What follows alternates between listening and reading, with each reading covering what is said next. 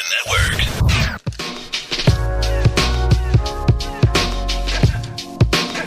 All right, good morning and welcome to the Live Exchange. We where we share compelling dialogue around love, politics, and intellect every Thursday from 11 to 1. I'm Dr. Pamela and today's topic is so hot and juicy. I can't wait to get into it. I love talking about love. Today, we're talking postmodern love and postmodern dating. And what the heck is that? Well, I will make sure you all understand what it is. Why can't we seem to get this right, ladies and gentlemen? My research tells me that in my age bracket, ages 37 to 49, we are carrying so much more baggage than couples did in years past. We're not dating and married to the same kind of people we dated and married in our early 20s. We're now marrying people who've been married, have grown kids, have custody battles, regret their careers, they're displaced where they pleased where they are in life, and all this baggage has birthed an entire generation of bitterness. Bitter people dating bitter people. so today's guest, licensed professional counselor and author of God is Man, Love is Woman, Darnell Blocker, is going to help us get to the bottom of some of this today. And as always, we've got some trending topics to discuss, research to dish, and of course, my weekly balance challenge. So stay tuned. We'll be right back on the Live Exchange. Okay, so five tacos of cheese and a large soda. That's ten thousand and twelve dollars. Please drive around. Wait, 10,000 what? It's obvious you're buzzed and driving. I've only had a few. I'm fine. Yeah, the food's twelve bucks, but getting pulled over for buzz driving could cost you around ten thousand dollars in fines, legal fees, and increased insurance rates. Please drive around. Actually, just park and come in. Nothing kills a buzz like getting pulled over for buzz driving, because buzz driving is drunk driving. Brought to you by the National Highway Traffic Safety Administration and the Ad Council. Coming to Tampa Bay, I said we want to win a Super Bowl, and I believe we will. From IamSecond.com, We came close, but never really did win that championship. former NFL head coach Tony Dungy. At the end of my sixth year, I was fired, and it was one of the biggest disappointments of my life. Next year, I'm in Indianapolis, get to the playoffs, but get knocked out again. And for the next couple of years, it's the same thing. Everyone is saying Colts are never going to win one. And I did wonder why didn't it pan out the way I thought it would. But I determined that I had to have Christ first, and that everything else came below that, including my own desires. The next year, that ended up being our year to, to go to the Super Bowl and win it, and it was a wonderful feeling. Every decision I make, I'm going to make it through the lens of Jesus Christ, and He guide us to that ultimate victory. I'm Tony Dungy, and I am second. Vince Lombardi once said that it's hard to be aggressive when you're confused. Some of us think that taking our lives to the next level, both personally and professionally, is a confusing and complicated process. Guess what? It's not, and I can prove it. My book, Truisms, will show you how living your life by rules that are so self evident and obvious, you'll say, I knew that. This powerful yet short, detailed bestseller is on sale right now, under $10. Go to michaelmcfadden.com. That's michaelmcfadden.com and let Truisms help you to the next level. Great leaders aren't born, they're made. And not just anywhere. They're made in special places by special qualified trainers in places like the Academy of Creative Coaching. The Academy of Creative Coaching is an international certification program with courses in health and wellness coaching, spiritual coaching, relationship coaching, executive coaching, life coaching, and cultural competency coaching. Courses are online, hybrid, or face-to-face. The Academy of Creative Coaching is empowering coaches to empower the world. Make a positive change in yourself and the world. Go to academyofcreativecoaching.com. Is your client working with anyone on the TV side? My client's interested in anything that pays money. He's hot right now. You should work with him. I mean, speaking as your manager, you know? Just because you dress like a sixth grader don't make you my manager, man. Atlanta, all new Tuesday at 10 on FX and FX Now.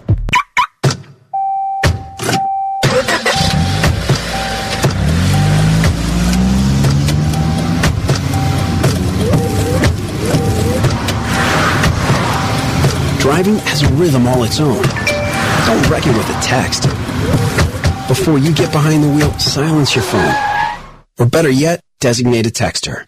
For more text-free driving tips, visit stoptextsstopwrecks.org. Brought to you by the Ad Council and the National Highway Traffic Safety Administration. I hate religion. Pretty shocking to hear coming from a pastor, huh? I'm Jasper, and this is my wife, Alicia Williams. We would absolutely love to have you come and take a visit. At the church, we're strictly about relationships. It's about deepening your walk with God. 4845 South Old Peachtree Road, Norcross, Georgia. Or you can hit us online at www.thechurchinfo.org. Remember, at the church, it's about relationship, not religion. But what you and I have got to do is get involved. You and I have to be right there breathing down their throat. Every time they look over their shoulder, we want them to see us. Hey y'all, this is Eric Gray. Exercise your right to vote. Exercise your right to vote. Exercise your right to vote. Exercise your right to vote. This is Leah. Y'all already know that go out there and exercise your right to vote. So go ahead and get out and vote. All right, welcome back to the Live Exchange. I'm Dr. Pamela, and we are talking love. You know, I love talking about love, and particularly it's we're it's complicated. The baggage and benefits of postmodern intimacy. And i have um, an awesome guest here today.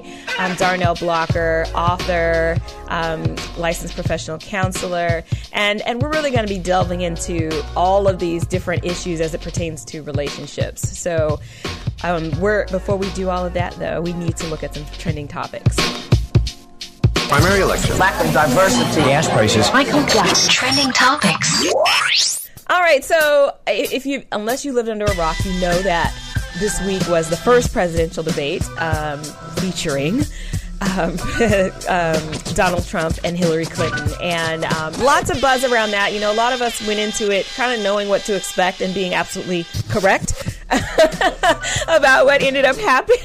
so it took it took place uh, Monday, September 26th, and um, now though we had Trump and Clinton featured in it, um, let's not forget that we have two other candidates. So we also have Jill Stein the, from the Green Party and Gary Johnson, who's a libertarian, and um, and they didn't debate because in order to debate, candidates need to be polling at at least 15% in mainstream news polls, and so um, while Gary Johnson did reach 15% in at least one of the, the news polls. He didn't reach enough in order to uh, to debate, which is a shame because we really need to hear what these you know other candidates are saying. You know, these other two are getting the forefront because they've already got the popularity, the money, um, and it's just kind of like representing it's privilege. It's not fair. Yeah. I mean, if you would have given them that leeway to been on television as well, you know, that could probably you know, it will change the tide. Yeah, it yeah. gain some influence. Yeah, and somebody else said, you know, what if Bernie Sanders was up on that stage one day? Oh my God! I mean, it would have just changed the dynamic Absolutely. of the entire. Absolutely. How this con- um, I was going to say how this concert, how this election is going, you know, right. and so, um, so it's interesting because there's been some feedback from President Obama, from Michelle Obama. Um, yesterday, President Obama said that a vote for Gary Johnson or Jill Stein is a vote for Donald Trump, uh, mm. which is interesting because. Um, I that. yeah, well, and he's saying that because he's basically saying you're taking away votes from Hillary Clinton, um, and that their votes, Jill Stein and Gary Johnson's votes, aren't necessarily going to mean much because they're so far behind. Um, while I totally understand that, um, it it kind of creates this dilemma of well, then do we sell out? right, right. You know, right, absolutely. Um, and if you know, so that it's it's just a very complex thing, and so um, Mayor, Ju- former mayor, I should say, Rudy Giuliani says that Trump should decline from participating in future debates because of what he deemed as being unfair fact check- checking. So there was a lot of talk about. Of course, he would say that. Right, right. So, so before the debate, um, there was a lot of talk about what was going to happen with fact checking, and then after the debate. And so it's interesting because initially Donald Trump was very happy with the way that Lester Holt, he's an NBC news anchor, the way that he moderated the event. But then as soon as he started realizing the next day that he terribly lost the debate, um, he changed his tune. right. So first he said, honestly, I thought Lester did a great job. I thought it was very fair, and and and his campaign manager Kellyanne Conway agreed. The next day, um, Trump changed that and and basically said that Holt asked unfair questions. So okay. maybe he didn't notice that until he had time to reflect. Okay. I don't know. Um, doesn't matter what question he asked, Trump going to answer what he wanted. He's going to say what he wants He's to gonna, say. Absolutely. And that's what happened. I mean, he he, he interrupted a lot. He said what he had to say. So Trump spoke roughly three minutes longer than Hillary Clinton. This is coming from ABC News. He interrupted 39 times, Mm-hmm. whereas she interrupted nine times. Um, while Clinton interrupted Trump rum- roughly once every 10 minutes, Trump interrupted Clinton once every two minutes and 27 seconds. So can you imagine trying to talk and every two minutes somebody's interrupting you Absolutely. to discredit what you're saying? And she and she held it down so nicely. You Yeah. know, she didn't get rude. She didn't get angry. She didn't get frustrated because I- absolutely because I definitely would have. I'm like, Fool. really, like really. Right. Well, and he also spoke significantly faster than Clinton. Um, he spoke an average of 188 words per minute, while Clinton spoke 146 words per minute. Um, I would translate that to meaning she chose her words carefully. Absolutely. Um, and he spoke roughly one grade level lower than Clinton, which I find hilarious. and not shocking at all. Not shocking. all. I'm surprised it was only one grade lower. But, you know, and, hey, I am not going to hide my biases. You guys know. Uh, I'm not. A, I'm not a Trump fan, so uh, let's just put that out there right now, in case you're wondering. so, Yeah. if you are, then you know we. We'll, ha- we'll have it's a cool. conversation. You know, th- that's that's we I'm- all have different views. Yeah. So, well, also trending is Janet Jackson. So Mm-hmm. earlier this year, Hmm. you know, she canceled all her, she canceled her tour and everything, and said that they were working on a family. And I, I remember joking about that, saying, "So what? You, you're having sex? Like, what? What is? what does that mean? You're working on a family?" Well, you know, we found out soon after that she's pregnant, and um, this is the first time yesterday that she made an appearance with her baby bump and everything, and so It- That picture is out there. it's out there. I it It's, it. yeah, she's somebody to show me pretty far Somebody show me along. Yeah. Yeah. So I mean, no, they have not given a due date, but they are saying that they uh, are uh, well. People are speculating that the baby will probably be here by the end of 2014, 16, which is reasonable to believe given that Yeah, she when she announced this. absolutely. Absolutely. So yeah, so that was apparently big news. We have presidential debate. We have Hillary Clinton. Currently, we have um, a, a story that's unfolding in New Jersey with um, a train that crashed. Yes, um, and so headline. yeah, Oh, right now one casualty, 100 plus injured. Um, so if we get any updates on that, I'll let you know. Um, with that said, um, we're going to go to break, and we come back. We're going to delve into this love stuff. So don't go anywhere. Be right back on the live exchange.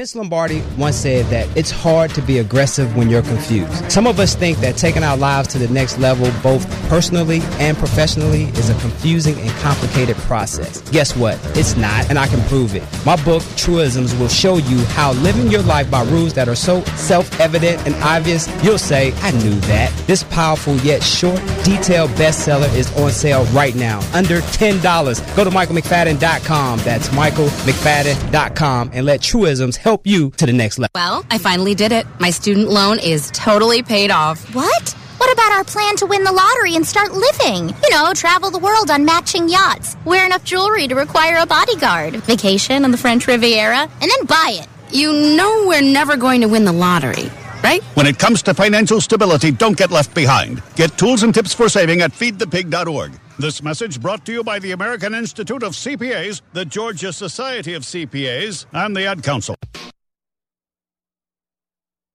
So what you and I have got to do is get involved. You and I have to be right there breathing down their throat. Every time they look over their shoulder, we want them to see us. Hey, y'all, this is Eric Gray. Exercise your right to vote. Exercise your right to vote. Exercise your right to vote. Exercise your right to vote. This is Leah. Y'all already know to go out there and exercise your right to vote. So go ahead and get out and vote. I hate religion. Pretty shocking to hear coming from a pastor, huh? I'm Jasper. This is my wife, Alicia Williams. We would absolutely love to have you come and take a visit. At the church, we're strictly about relationships. It's about deepening your walk with God. 4845 South Old Peachtree Road, Norcross, Georgia. Or you can hit us online at www.thechurchinfo.org. Remember, at the church, it's about relationship, not religion. Is your client working with anyone on the TV side? My client's interested in anything that pays money. He's hot right now. You should work with him. I mean, speaking as your manager, you know? Just because you dress like a sixth grader don't make you my manager, man. Atlanta. All new Tuesday at 10 on FX and FX Now. All right, welcome back to the live exchange. I'm Dr. Pamela, and I have here with me Darnell Blocker, author, and uh, I'm using the like the whole spelling because I don't know, you know, if everybody knows what LPC is, but he's LPC, which means he's a licensed professional counselor. He knows what he's talking about when it comes to our brains. He does this. so, would you mind telling us a little bit about what you do and? Yes, I am a um, licensed professional counselor. So, for all those that don't know, I am a shrink. I am a therapist. I uh, have a private practice in Fayetteville, um, Heavenly Therapeutic Services, where I see individuals, couples, families. Um, I do workshops. Um, Nice. I do continuing education units for those who need renewals for their. If anybody's like me, you have to renew by tomorrow for By can- tomorrow. have to renew tomorrow. Get it uh, in. for your license uh, for the next two years. Um, and I just pretty much I I see um people all day long. You know, right now I have majority couples. Um, so it's Oh, lots of so, so- So, you're actually uh, on time with this uh, radio show today because um, nowadays I have a more couples than individuals. I'm starting to get a little bit more teenagers because I've been begging for it. So I've actually been able to make some relationships and get more um, Teenager teenagers. relationships? No, no, Oh, just just oh. teens, Oh, just teens. like, not well, necessarily teenage relationship. Okay. No, no, no, no, no, no, no, no. They're just mature enough to say, "Hey, baby, let's go to counseling what- at 16." Right? Yeah. No, no, no. Y'all may not be meant to be if that early. Absolutely. No. now they do talk about it in their um, sessions, but no, Of not course, yeah, not yeah. not teenage uh, couples. Okay. but, no, that would be cool though. it would be. If- if- I'm open to it if they came the world actually if we get that help early. I would be open to it if they came. Yeah. absolutely. I, I don't turn anybody down. Yeah. um, you, you know, uh, within my scope. I was gonna of, say. of expertise. Okay. Um, but yeah, that's what I do. I enjoyed it. It's what I went to school for at Morehouse, and um, um, I enjoy what I do. I love it. Cool. Every day. Well, we're definitely going to need your input. On, Okay, uh, let's do it. Let's do it. what we're talking about Yes. today. You know, and uh, there isn't much about history that hasn't been repeating, but repeated. But I have to say Mhm. that it really seems like we're in a unique day and age of dating. Yes, so it's, absolutely. You know, uh, yeah, everybody says nothing's new around the sun, and yeah, Yeah. I don't know. It seems that my generation, and we're not just going to talk about my generation, but I need to talk about my generation too. Mm-hmm. We're experiencing an unprecedented phenomenon because we're the first generation to liberate ourselves from marriages we no longer want to be in as a mass. You know, as a Yes. we we're the first to con- to choose to pursue careers before having children, Mhm. um, particularly women. Yes. Um, we're first to have children without a partner with no shame. Like Mhm. I'm about to go to sperm bank and get me. You know, and you know what? Actually, that's not. Bad. I might think. No, I'm just kidding. But, but you know, You're but not kidding. I'm like, I'm single. I'm about to be 40, but that is that's the mindset.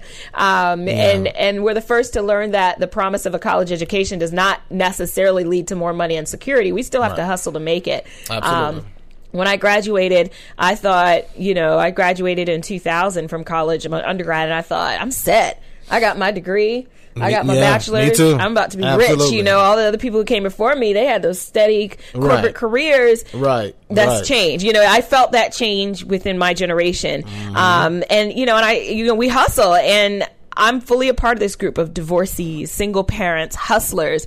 And the result is that many of us are single and dating and we're consumed with things like freezing our eggs, fighting custody battles, co-parenting, trying to make men's ends meet and balancing life with ex-spouses because there's so many exes nowadays because of the divorces. So, all of this, Mhm. and this is how we step into the dating world Yes. and how we step into our marriages. All of this baggage. Yes. Okay, fix it. fix it. Hey, Peely. Where do we start? Uh, yeah. where do we start? Uh, you didn't say anything that was incorrect. You have, Okay, I have, that's I, I have, good. I have, I know, and I say incorrect. I mean, that's for- not good, but it's Right, right, right. Yeah. Yeah. you didn't say anything incorrect or anything that I have not heard or seen in my practice at all. Right. Um, as you said, yeah, a lot of women are having children uh, unashamedly. Um, of course, you know, and it's I no longer a stigma. Right. uh, In our past time, women were shamed and you couldn't go to church. You, you know, you just Mhm. felt that, that, um, you know, those elders breathing down your neck. And Heck, it wasn't that long ago. When I was it- 18 and pregnant, that's that was my experience. Yeah, right, right. um, you hadn't said anything that was incorrect at all, but it's just that women, I, I feel like they really want to be seen as equals, and I actually am one that would love to see that as far as wanting to be seen as an equal, as far as pay and as far as just validity in society, Mhm. and I believe they really fight for that, not only in their relationships but just on an individual basis. And I see that, and I I really encourage it. You know, it's hard, you, you know. Hence, they come to me, and we try to assist. It, you know, work together to try to help some um increase some self motivation, but it's on point. Yeah. It's on point. Well, are, are you seeing that that women are have reached that equal place? I, I have seen it. I have really, seen we've it. arrived. I th- I think so. I mean, you still have a long ways to go, Mhm. um, certainly, But but, we've I- made strides. I, significant strides from Yeah. when my mom was out here running around doing it. Um, significant strides, and you know, uh, they'll do it by choice or by force. You know, with Yeah, or without your support. I, I I want to be seen as somebody of significance and somebody that I can, you know, do the same job as you can do, and without a man. And Well, and that's part of the reason why there's so many relationship challenges because of this shift. I think is is how, because there's resistance, and then there's also A power uh, struggle. uh, yeah, and a change in roles within relationships. Right, So right. we're, we're first going to go to the research, and then Yes. we're going to come back and and delve into this a little bit more. Okay. In the interest of science. Science. Science. Science. Science, science, science, science. All right, so this first research study that I want to tell you all about is um, it's interesting because you know we talk about cheating and uh, we have our ideas about why people cheat, and sometimes we don't even care why people cheat. We're done. We're out. It's over. Right, right. Um, but there is, um, according to science, well, this was posted on Scientific American, but it was also originally posted on a um, site called The Conversation. Um, but cheaters use cognitive tricks, mind tricks, to rationalize their infidelity. That may not be a newsflash for people, but you know, but they they they have to rationalize it in order to feel comfortable with themselves because there is a level of guilt and a level of discomfort um, and even self dislike that they experience, whether they show it or not, um, when they're engaging in cheating. Um, and and if you get to the point where you're not feeling that anymore, then you've really you're you're in deep. right, right. Um, but most people believe that they're normal and good, and they believe that um, cheating on a partner is wrong. Um, so dissonance theory, which basically cognitive dissonance is that idea of you have one idea and another idea is presented to you, and you're kind of like having this In mental, yes. yeah, dilemma. Mhm. Like you're in limbo, and you're like, hmm, which way, which way do I need to Right, go right, on this? right. So dissonance theory predicts that when an individual's thoughts and behaviors are inconsistent, inconsistent, something has to give. So your thought is, yeah, cheating's not cool because if somebody cheated on me, I wouldn't be happy. But then my behavior is I'm cheating. So there has to be some way that I I need to justify this somehow. I have Right. to something has to give, and it's kind of similar to um, a smoker. A smoker knows that smoking causes cancer, Mhm. but they rationalize it by saying things. I don't smoke very much, or you know, my grandma smoked two packs a day and she's fine. And Right. so you've got to come up with these reasons. So similarly, cheaters might minimize the significance of their infidelity as a way to cope with something they did wrong, and the um, results of the study show that participants who were made to feel unfaithful had more negative emotions than those in the faithful condition. Now, I know that sounds obvious, but a lot of times, like I said, we see people who cheat and we think they are heartless. They don't care. And that's not necessarily the case. They've just had to go through a great deal Mhm. to make sure that they don't. Um, go through that again. Yeah, and that they justify whatever it is that they're feeling. So, in short, people know that infidelity is wrong, but they still do it. And when they do, they usually feel pretty bad about it. Um, and so, that's um, I- I, think it's really interesting to, to kind of delve into the mind of a cheater. Yeah. So, is that kind of consistent with anything that you've seen? Mm, yes. Um, Are they not guilty until they get caught, or does it make a difference? both. Okay. I, think it's both um, until they get caught and just the the act itself. Okay. Um, but you know, we all are human and we all fall short. Yes. Um, and a lot of times, for me. a, a lot of people that I've dealt with, they have forgiving spouses. It's just you have a now you have a tall mountain to climb to gain that regain that trust. Hmm. But um, yeah. but yeah, no, people. I, I haven't seen anybody that was just heartless. Like, well, it happened and deal with it or to hell with it. You know, I, no, people typically feel very bad and try to cop pleas and forgiveness and But you know what's interesting, and and we got to go to break soon. But I have I have to say that the women that I know of and that I've seen engaging in cheating and Mm-hmm. ongoing prolonged cheating, show no remorse. they're just, but the men, Yeah. are, uh, you know, they show the remorse big time, and, and they're begging to stay. They're crying, and and the women, and I'm not saying this is all women, but the women that I know, I know some pretty hardcore women. Yeah, it's just like, yeah, yeah. whatever. It is what it is. Well, So, I can't say I notice women like that either. You say you haven't seen I, that. I, I can't say I've seen. well, maybe that. by the time they get to counseling, they. What kind of thuggish people are you I dealing know. Who am I dealing with? Jeez. Care You people, know, California, women or sorry. men, care. We're gonna go to break, and uh, we will be right back. On Tuesday, November 8th, this country will make one of the most important, the most important, the most important decisions in its history. You have a chance. You have an obligation. To be a part of that decision. You might think it's not important. You might think you're not important. But that's not true. We can't say one vote doesn't matter. Your vote matters. Your vote matters. It affects everything. We're all in this together. That's why the most popular or memorable actor is the last one you see. Really?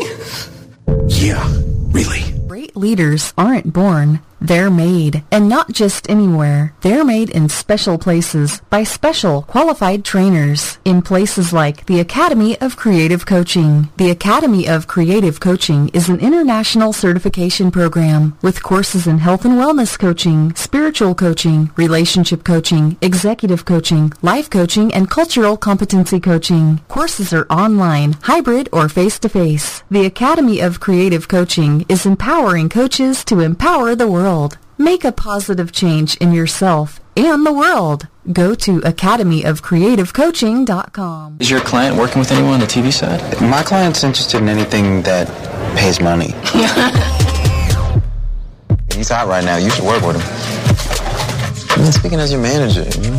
Just because you dress like a sixth grader don't make you my manager, man. Atlanta. All new Tuesday at 10 on FX and FX Now.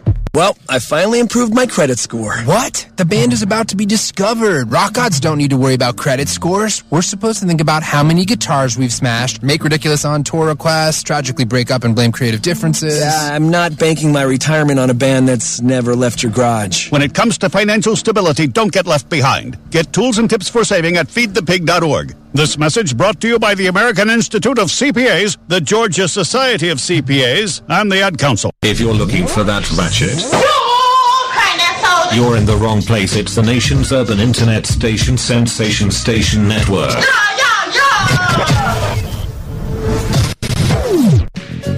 All right, welcome back to the live exchange. I'm Dr. Pamela, and I have here with me Darnell Blocker. Thanks for joining us. I see Caroline Donahue, Natasha Roach. I see uh, Brooklyn Phoenix Rising. I see uh, Robert Pierce.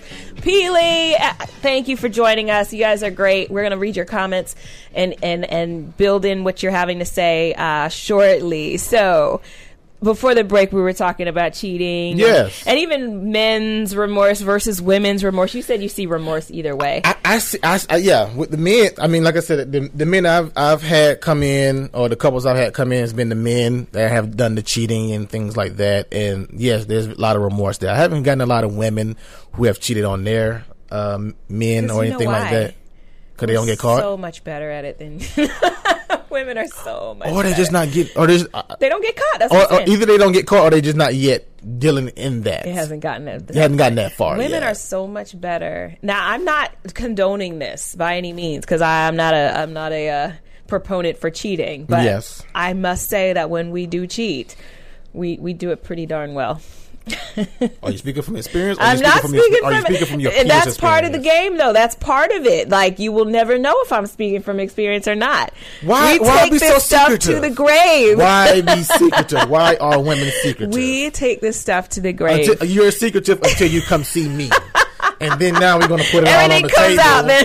when you come to me, now we're gonna put it on the table so we can have a new beginning. Ah. you know, so yeah, well, you know. so I mean, I've I've dealt with that as far as not necessarily cheating, but there's things in the relationship that needed to be discussed or need, has, has has taken place or has you know whatever, and now we put it on the table versus we could just talk about it at home and try to agree to disagree Well, don't or you think but the woman has tried? Now, I am being very stereotypical right now. I know all women aren't the same and all men aren't the same, but Right. don't you think that by that point the woman has tried and tried and tried to get him to talk? Yes and no.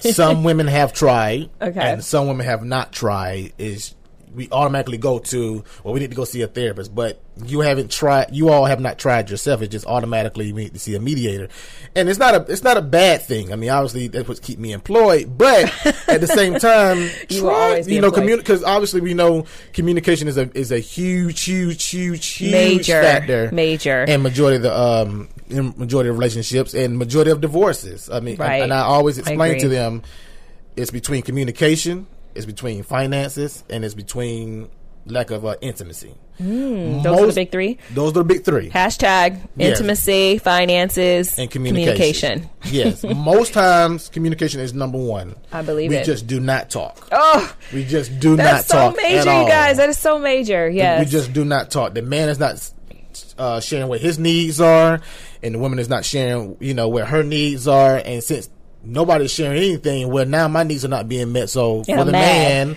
I'm gonna go out there and go elsewhere, and for the woman, I'm gonna, you know, complain and bicker and and make it a very uncomfortable home. Um, or secretly go out and do it. With, y- y'all just don't know, but you, you, re- you, you really are pushing that. Now I- I'm gonna have to ask all women that come in when I see them later today What this weekend. What have you have you done any infidelity? You need to ask. because that has not come up in my sessions at they're all. not to tell you if he's sitting there either. They might just take it to the I grave. think of one couple who probably is one woman I think probably would, but the others probably not. You're exactly right. You're exactly well, right. Brooklyn Phoenix has a, a comment. He says, very accurate point. When women cheat, they have convinced themselves that it's not their fault Mm-hmm. and that what she is doing is a direct result of her mate. And if he would just do X, Y, and Z, she wouldn't be doing this. Well, I think men do exactly the same thing. Um, so if, or when she gets caught, because many never get caught, he says, she has already resolved in her mind that she's really not at fault and that her mate had a hand in it too. I feel like men rationalize the exact same way To a point. you know, To she wasn't physical with me enough, or she didn't make me feel Absolutely. like I was the man, or Yes, yes. A lot of times it's either that cut and dry. You know, um, she didn't do what I I wanted her to do. I had been asking, Mhm. and then the other is just the temptation of flesh. You know, and I, I've seen that to be a lot in recent months. This, Okay. you know, someone that you're flirting with on the job, or just Oh, someone yeah. that you've known. That's a slippery slope. Or someone that you've known previously, and just having these two one flirtatious com, com, uh, conversation too many, oh yeah, and it goes there. and that's the that's the thing. uh, You know, the temptation of the flesh is not a new phenomenon. You Right. know, but one thing that's interesting is that. Um, I'm seeing that more. I'm seeing that women are more willing to accept that as a rationale purely. I just thought he was fine, as Right. opposed to well, I just felt lonely or neglected. Um, A lot of I, I'm seeing a lot of women just step out and say, you know what, I, I got needs too, and Right. uh, it's just an interesting time, and that's that is why I want to talk about this. And when you said communication is is a serious thing, I have a friend who his whole thing is communication is sometimes even more important than love because there's times where you guys just don't feel the love Right. but if you have the communication you guys can get over whatever hump there is Absolutely. and i think one of the reasons why communication is lacking is because the topic of the show of all the baggage that we have Yes. past relationships trying to communicate and getting shut down being betrayed um, so when we come back we're going to really dig into this um, why communication doesn't happen why infidelity does happen and what we do with all this baggage that we carry around everywhere. So uh, so stay with us. We'll be right back. Leaders aren't born, they're made. And not just anywhere. They're made in special places by special qualified trainers in places like the Academy of Creative Coaching. The Academy of Creative Coaching is an international certification program with courses in health and wellness coaching, spiritual coaching, relationship coaching, executive coaching, life coaching, and cultural competency coaching. Courses are online, hybrid, or face-to-face. The Academy of Creative Coaching is empowering coaches to empower the world. Make a positive change in yourself and the world. Go to academyofcreativecoaching.com. Okay, so five tacos of cheese and a large soda. That's ten thousand and twelve dollars. Please drive around. Wait, 10,000 what? It's obvious you're buzzed and driving. I've only had a few. I'm fine. Yeah, the food's twelve bucks, but getting pulled over for buzz driving could cost you around ten thousand dollars in fines, legal fees, and increased insurance rates. Please drive around. Actually, just park and come in. Nothing kills a buzz like getting pulled over for buzz driving, because buzz driving is drunk driving. Brought to you by the National Highway Traffic Safety Administration and the Ad Council. Thanks for asking, but I'd rather not send you nude pictures. I'm camera shy. I already said no. Under my clothes, I'm a robot. My webcam is broken. I'm worried they'll get passed around school. I have a rash. I have nudophobia. I have lizard skin. I'm a vampire, so I don't show up in pictures anyways. Your badgering has really killed the mood. When someone is pressuring you to do something you don't want to, how many ways can you say no before they get the message? Let us know at that'snotcool.com. Brought to you by the Ad Council.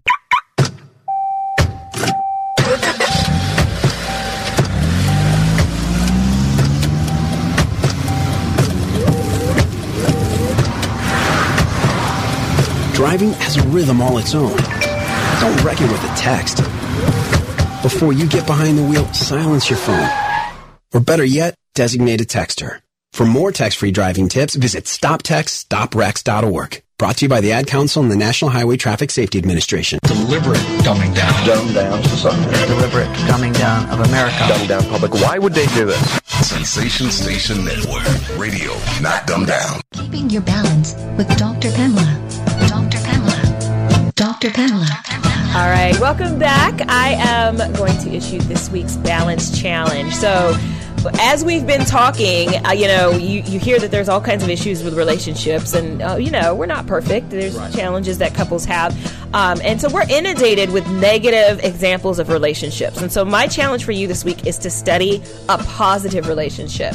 Um, you know, there are definitely highs and lows when it comes to relationships. And as we know, there are no perfect relationships. Some may have overcome infidelity, financial hardships, loss of loved ones, infertility challenges, substance abuse, PTSD, that's a big one, um, legal issues, or even challenges with in laws. But for every relationship that is crashed and burned after these kinds of challenges is another relationship that managed to make it through and thrive. So, what I want you all to focus on this week are those relationships that have thrived. Um, it doesn't mean that they're perfect and that they have no problems. In fact, you don't want any couple that acts like they're just perfect because that's not a real realistic example. Right. But these, this is a couple that's committed to building and growing from their challenges. I want you to interview them, take them to dinner have a chat with them on Facebook, whatever yeah. means. Pick That's up the phone, idea. call them, and find out what is it can you, that you can learn with them from them. What did they overcome? What almost made them quit? Um, what kept them going? Who are their role models? What are the strengths that each of them contributed to the relationship to help it work? And this is one of my favorites. What superhero do they perceive their partner to be? She's my right. You know, how do you perceive? Yeah, if you perceive your partner as like Oscar the Grouch, then there that's pretty telling. Like, I'll okay. To, I'll have to think about that one. yeah, I, I, I, want know. you to give me an answer on that too when you think about I'll it. have to think about that one. It's a real good question. But why do this? Because there's so many examples of failure, hopelessness, pain, yeah. destructive behaviors in relationships, and we need to be proactive about uncovering those stories and educating ourselves about what's actually possible for relationships. So, my challenge for you this week is study you know, I'm a researcher. So I want you all to be little researchers. and I want you all to do a study on a positive relationship. Um, and James Roach is actually, uh, uh, who is commenting, is a, a relationship marriage expert, and okay. he might be able to refer you to some couples who may be good to talk to. Not to put you on the spot, James, but to put you on the spot. Make them to me. Bring them to me. Any, yeah. Anything to add to that? I think that's a good idea. Um, I, I'm, I, I really push the idea of making sure you are surrounded around you have a positive circle of people. So not only for mainly for influence um, because if you're around positive individuals it'll motivate you to you know what I'm saying remain positive and make more positive decisions and mm-hmm. positive mates to deal with. You're held accountable because you're like right I gotta be um. It may not be that in uh, conscious, but you know, you've got other people who are kind of rooting for you as a couple to make it. Absolutely, absolutely, and it, it'll make you want to have the same thing, which will also in turn assist you in wanting to, you know, make a better assessment in while we're dating. Um, right. Which I, again, I push that as well because a lot of times in these, and once once they get to the relationship and marriage phase, they really hadn't done their research that's um, so common, yeah. Yeah, you haven't really done your research and you really just rush into a relationship. And then the things that you miss when you could have done your research in the dating phase, now it comes out while we're in a relationship and in a marriage. And well, I did, and, and the common phrase is, well, I just didn't know. I didn't see that.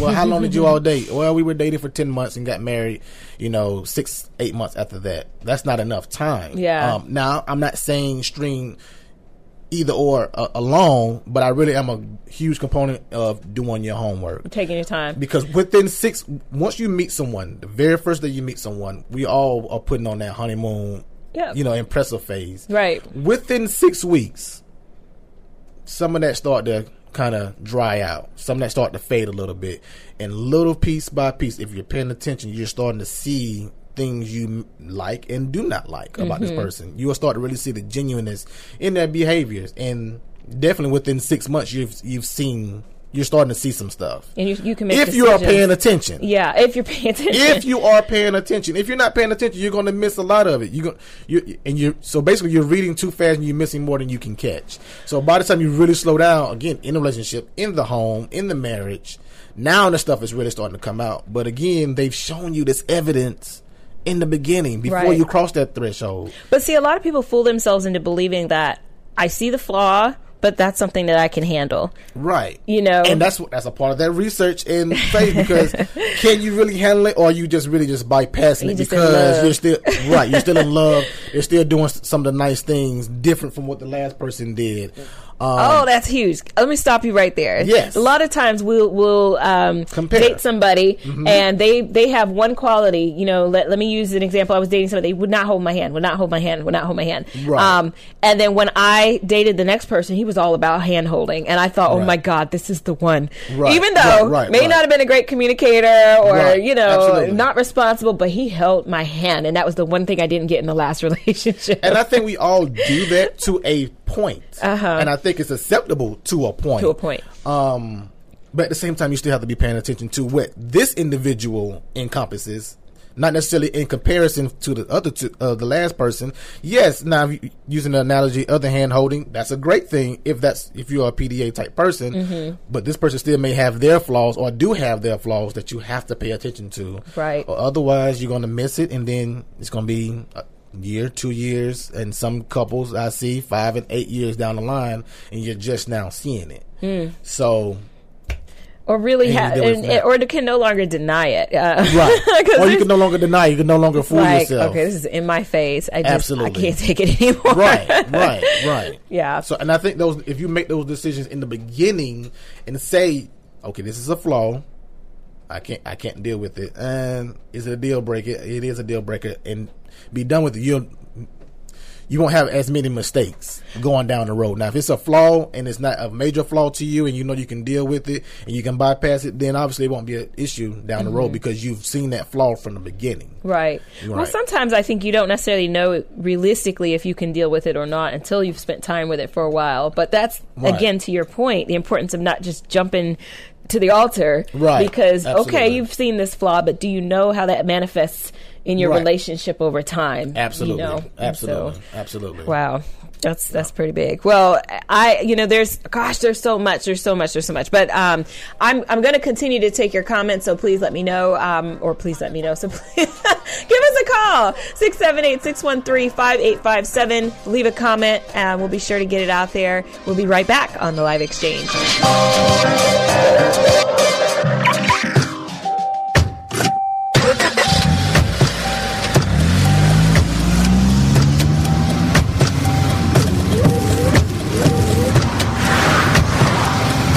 Driving has a rhythm all its own.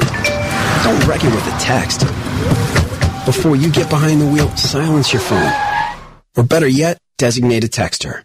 For more text-free driving tips, visit stoptextsstopwrecks.org. Brought to you by the Ad Council and the National Highway Traffic Safety Administration. It takes 12 years to create a graduate. It takes about the same time to create a dropout. And at the end of the day, the difference between a child becoming one or the other could be you. So United Way is asking you to make a pledge. Tutor a child who needs help. Mentor a kid who needs someone on their side. Volunteer to read to children. Because when a child advances, we all advance. Be a reader, tutor or mentor. Give, advocate, volunteer. Live United. Take the pledge now at liveunited.org. Brought to you by United Way and the Ad Council. Marie Callender's knows that you may not have time to roll out dough for a perfectly flaky crust that's made from scratch. Or enough time to mix vegetables with all white meat chicken and a homemade gravy. She knows you may not have a moment to crimp the edges of your favorite chicken pot pie, but Marie Callender's does. And when she's done, all you need to do is find time to grab someone special, sit down, and savor. Marie Callender's, it's time to savor. Thanks for asking, but I'd rather not send you nude pictures. I'm camera shy. I already said no. Under my clothes, I'm a robot. My webcam is broken. I'm worried they'll get passed around school. I have a rash. I have nudophobia. I have lizard skin. I'm a vampire, so I don't show up in pictures anyways. Your badgering has really killed the mood. When someone is pressuring you to do something you don't want to, how many ways can you say no before they get the message? Let us know at that'snotcool.com. Brought to you by the Ad Council. And so a new American industry has been born. Sensation Station Network. On Tuesday, November 8th, this country will make one of the most important, the most important, the most important decisions in its history. You have a chance. You have an obligation to be a part of that decision. You might think it's not important. You might think you're not important, but that's not true. We can't say one vote doesn't matter. Your vote matters. Your vote matters. It affects everything. We're all in this together. That's why the most popular or memorable actor is the last one you see. Really? Yeah, really. This is big business. This is the American way. Sensation Station Network. See ya. Welcome back to the live exchange. I'm Dr. Pamela, and uh, we have a couple of comments, and I, and I gotta. Um, I see, I see uh, Benita Rainey and um, a few people have joined. Drake has joined. Um, there was a comment from Caroline who says, when people are in love, quote unquote, because mm-hmm. I don't know if they always know whether or not they're in love, mm-hmm. uh, but when people are in love, the critical thinking part of the brain function mm-hmm. um, is less in the first 18 to 24 months. So it's hard to see that, you know, the flaws that, that exist. Have you heard anything about that before, about brain function? She says that the critical thinking part of the brain functions less when people uh, are in love in the first 18 to 24 months of falling in love, the critical thinking part. I can agree with that. Yeah, I can agree with that, which goes back. It's testament to what I was saying about you. You're still in that honeymoon phase, and you're really just not paying attention. Mm-hmm. And um, a lot of times you just you're not trying to think critically. You just you really, don't want to because it's great, right? Because you are just so great, you're so fabulous. we go on so many dinner dates and walks downtown in Centennial Park and things like that. Um, that we we miss it. So yes, we're not critically thinking again uh, or trying to see the things that really also is going to end up mattering in the relationship as far as just one person's shortcomings and what they can provide for you for what? the most part. So I, I can I can agree with that. I can agree with that. You know what one of my flaws are, you know, and, and, for those of you, I'm I'm pretty transparent. I don't tell all my business, but I tell a little bit. you told a lot the last uh, radio show. I didn't forget either. You don't forget. I did. But, uh, but I, one of my things is I'm a fixer, mm-hmm. and and I, I, like to call myself, uh, you know, endearingly a hustler. So you know, I hustle so I could t- you know cover what I need to cover. Mm-hmm. I'm a fixer. If there's a problem, I'm going to fix it. And so my thing is that has translated into relationships. And so if somebody that I'm with has you know some kind of flaw, and I'm like, oh, that's easy. Yeah, we could fix that. you know? And right. whether or not they co-sign on the fixing, they don't even know that that's the agenda because I, right. you know, I see, well, you know, that's not a bad. We we could take care of that, and right, you know, and so it it doesn't always that doesn't always result well because sometimes that person who I may be trying to fix doesn't necessarily see it as a problem. Right. You know, and so um, yeah, I think yeah. so. so I think, so clearly it's not a problem for them. Well, right, and there's right. some element of denial when you're when you have that mindset. So I, you know, I'm very aware of that mindset now. Right. Right. But when when I'm people and when I was not aware of that mindset, there's a level of denial that says that it is okay to meet somebody and them not really be the right person and then to actually move on to somebody else without trying to yeah. force that person to be the person, you know. So you have to make a decision. Yeah. Are you going to be able to deal with it or not? Right. Is, that sexiness and all that chocolate is that more is that so important to you? Right. When they don't take showers every day. Ah! and to some people it may not be. Yeah, you know, I mean, yeah, and no, that's, that's, that's, a serious and thing. that's why nobody can make that call for yeah. you. You know, when you go to your friends and you say, you know uh-huh. what, you know, the sex really isn't that great, but Mhm. everything else is. Mhm. It is not up to your friends to decide whether or not you can handle it. Now I can Right. see processing that. That's cool. Right. But at the end of the day, that is your That's your that's your thing. It's And- your and- baby. And, can, and can you deal with that? Right. Can you lay in this bed, Right. literally and figuratively? You Yeah. know, can you lay in this bed, or can you can you have to go? Right. Um, I hear some. I hear so many different things. Shower, showering. You hear the sex. You hear finances. You hear. Um, not enough input. Mama's boys. Mama, mama boys. Um, I mean, all kind of things. Yeah, yeah. Um, it's it's a lot of things that make and break these relationships. Some are common and some are not so common. Um, Right. So it's something always down to even just not grocery shopping with me. You know, this it's a lot of things. And grocery shopping together is a lot of fun. yeah, I don't have a problem with you it. know, and some but people some are, men like, are I don't not for it. with that. Yeah, right. no, I'm fine with it. I yeah. don't mind it. I don't necessarily do it because she prefers to do it, and Yeah. apparently I don't know how to grocery shop that very well. you know, I, I don't buy the things that she requests um, Right. in the in the in the best fashion because I'm not paying attention. Um, but some people, some some guys are just not with the grocery store. Yeah. You know, I'll give you the card. You know, get the groceries for the house. I help you take them Handle out. it. Right. but- Oh, that's so sweet. Yeah. right. Well, and and Bonita says, um, if you get to know a person before quote unquote falling in love or in lust, Mhm. you sometimes see things a little clearer. Come on now, though. How can you control that? How do you control like, okay, I'm going to wait three months, I'm going to wait six months before I fall in love, um, unless you just have walls and, and and I've dated plenty of people who have steel and brick walls up all around them, but that's Right. not healthy either, is it? It depends on the person. Okay. Depends on the person, and, and this is even speaking from experience. I, had a wall up um, because of a past relationship, and I just made it my business that I was never going to go through any of this again. Yes, the age was young and et cetera, et cetera, but I just knew the the, the embodiment of that relationship, especially at the end, I was never going to go through it again. Which is I learned early on, not only just through reading, but just through life lessons that I have to do my research. I have to know um, what I'm going to deal with and what I'm not going to do. And if I see any sign of that, it's not worth me breaking my walls down nor wasting your time with. Okay. Um, So there's a safety element. There's a, there's a safety a, there's a healthy. It- it's- it- I, I consider it self-preservation. Okay. It's not necessarily a wall. It's self-preservation. okay. Um, and being cautious and being strategic in who I'm going to align myself with. But what a point? At what point does that become unhealthy?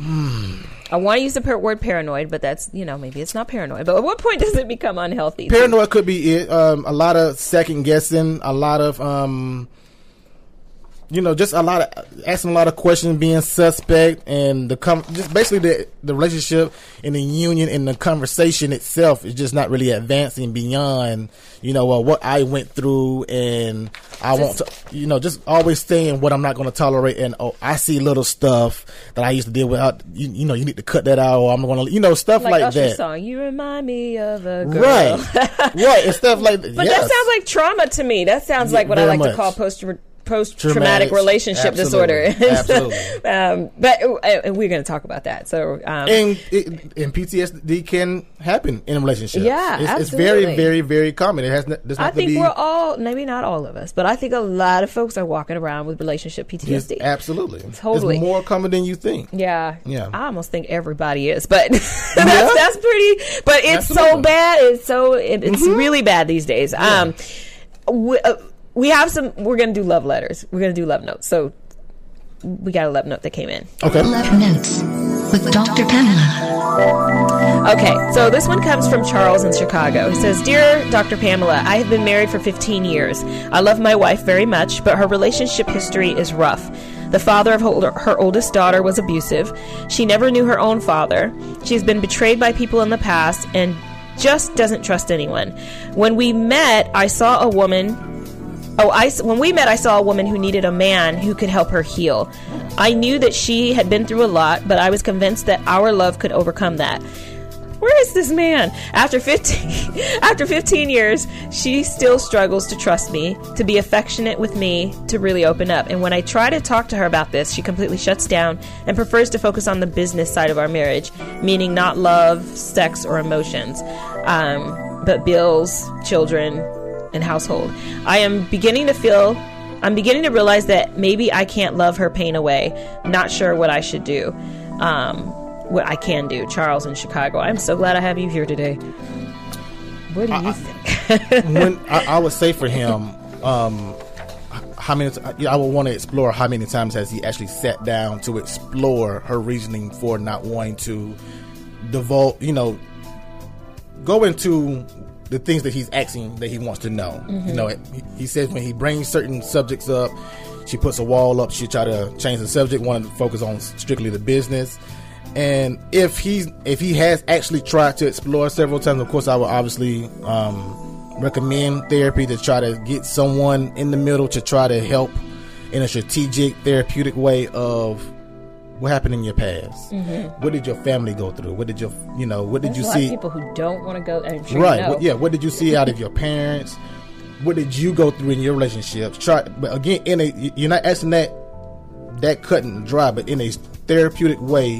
What is your past? What is your history that makes you not want to give your all to this guy who has dedicated himself to wanting to be involved with you romantically? You know, basically in on whole totality, but you're still giving him sixty percent. Mhm. You know, what is it that you've gone through, and what is it has he shown you that has not made you feel comfortable After 15 years. after 15 years? Have you, know? seen anything like this before?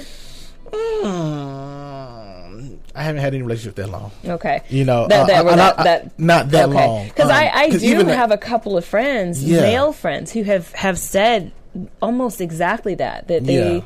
You know, they thought that they if they love her strong enough, they know that they're so compassionate about the hurt that she's experienced Right. that they just want to love it away. Is that even is that possible to love it away? depends on the person, Hmm. just like anything else. Depends on the person. But to be honest, and even kind of backtracking, even to some of the uh, introductory conversation we had, it's a lot of couples, a lot of marriages that's just not lasting. Um, Yeah. And and I say that because of the couples that I've gotten. You know, I haven't gotten many that's been over 10, 12 years.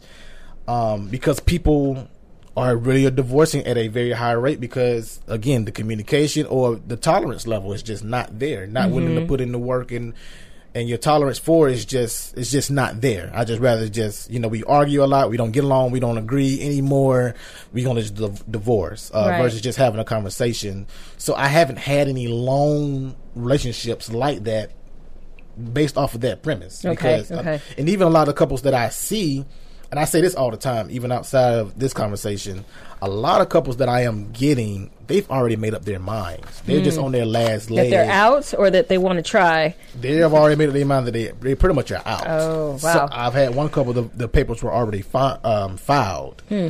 Um, they just trying to just see if there's anything left by the time they come to me, and Right. I, I think to myself, I'm not a magician. I am you a should have came to me like five years ago. right, right. You, you're kind of late with it, but we're going to go through this again because we're Yeah. gonna, we gonna try it. Yeah. we're going to try. Obviously, you're here. Obviously, there's something in, in the both of you that you still want to be there despite having already filed. Right. Um, that's what I get a lot. You know, people are, have already filed or already fed up, and they're just really on their last leg. But Right. Nobody near 15 years, but I would definitely would want to explore.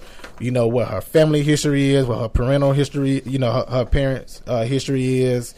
Yeah, it um, doesn't sound very healthy. own. Right, absolutely. Because after 15 years, I mean, if you if you haven't let me in by now, it's probably not going to happen. Especially when I've given Whew. you my all and I've dedicated myself in the manner in which I did to you and your situation. That sounds so helpless, though. I mean, help, uh, hopeless, hopeless.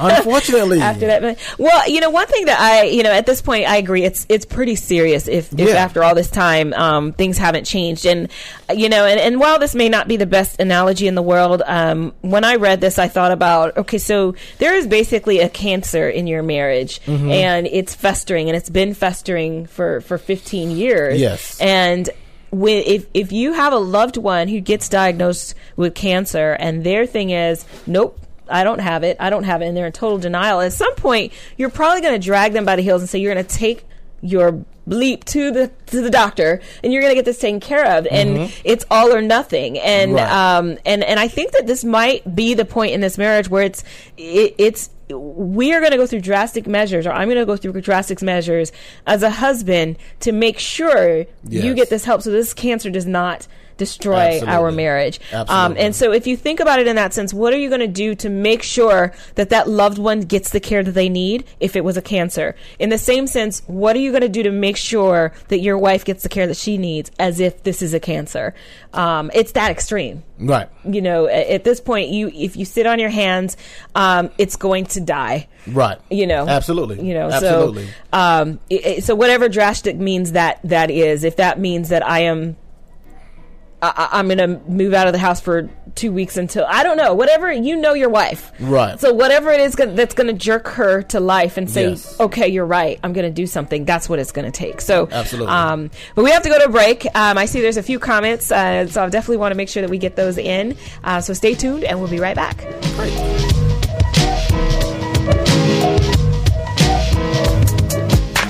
Y'all need anything else? Sensation Station Network. All right, welcome back to the live exchange. I'm Dr. Pamela, and so we're talking about um, you know when relationships re- reach that point. We had a um, a letter come in from a husband who was concerned because his wife just has a hard time um, receiving love, and it Mhm. sounds like also giving love. And uh, Lena Cruz on Facebook Live is saying vulnerability is what love is all about, and I agree so much with that. Yeah. Um, I, I, I don't even. It's like invulnerability and love. j- They just don't go together. Yes. so, I, I agree.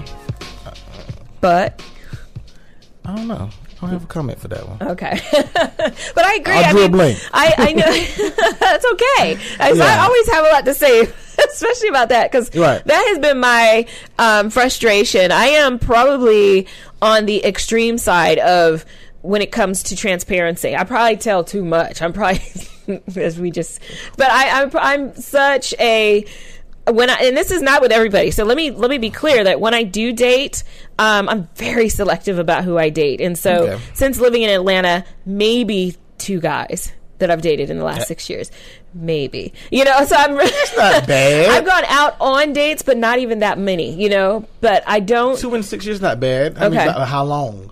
Oh, just you know, that doesn't matter. but no, but they but they didn't fill up the you know the entire time of the six years. I'm just very Okay. selective about how you know who I spend my time with. So by the time I've agreed to spend my time with somebody, then I'm willing to open up. You know, and and so.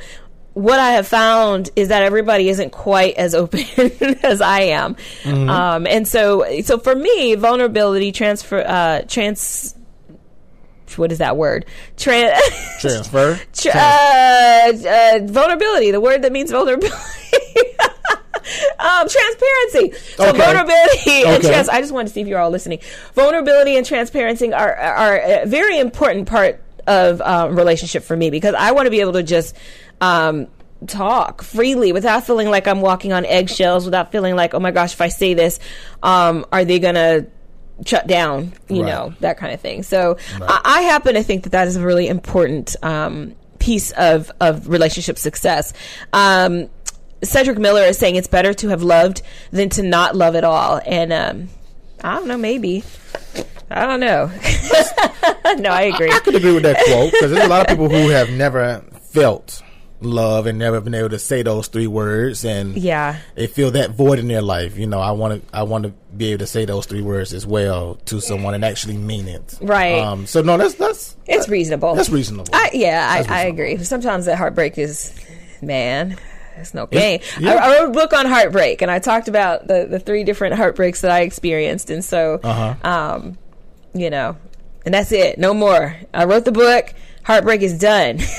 no more heartbreak no more for the rest of my life. I'll have be you been good. have you have you been seeing about those heartbreaks Have I been seeing about them? Yes. Okay. Yes, I even talked about that. Um, I, you're talking about therapy, right? I feel like I'm the only person who has not gone to therapy, and I'm a therapist. I know I well, need that's to go. because y'all I know. think. No, go ahead. No, no, no, no, no. Because mo- even most therapists I know Go to um, therapy? and- Go to therapy and have had a therapist. It's not that I'm against it. I know I need to go. I will go. Um, I just I feel like I'm, I feel like I'm the only person who has not gone to therapy at this point. Oh, that's, that's I need I need to do something about it. yeah, that. you need to go to therapy. I'm I'm an outcast. So that's, that's bad. That's bad. well, because being on the other side and having that experience, you know, it's is a because I'm a life coach, and so I I get to see what it's like to be the person who's not the person getting help, and it's and then I get to see what it's like to be the person Right, who is getting help. right. It is such a different experience being And on the I, other I, side I've of had that. those thoughts. Yeah. Um, you know, I'm the therapist, and I see you know so many people you know throughout the year, and to be on the other side, you know, basically a colleague, if you Mhm. will. Uh, or may not even be a colleague, but still we're still in the same city. Yeah, yeah. You know what? What would that do to me and my reputation? And and probably nothing. It's just probably just all in It my wouldn't do head. nothing. I'm yeah, sure don't pick a colleague. Go incognito. It wouldn't be a colleague. I, I Okay. couldn't go to a colleague. Yeah, yeah. But even so, you know, my, I mean, my name will eventually be out here if it's not already. And um, I think about that. Well, if you ever want to tell all your business um, to a therapist or a life coach, you can come on the show and you can tell us all of it. Tell us all of it, and we'll we'll do the therapy. two hours is not live. Oh, Two hours is not enough. But I would because I don't care. I would. Well, hey, I we'll have to you back for that because I want to know. Well, we're, we're going to go to break. Uh, when we get back, we're going to talk a little bit more about uh, some social media etiquette.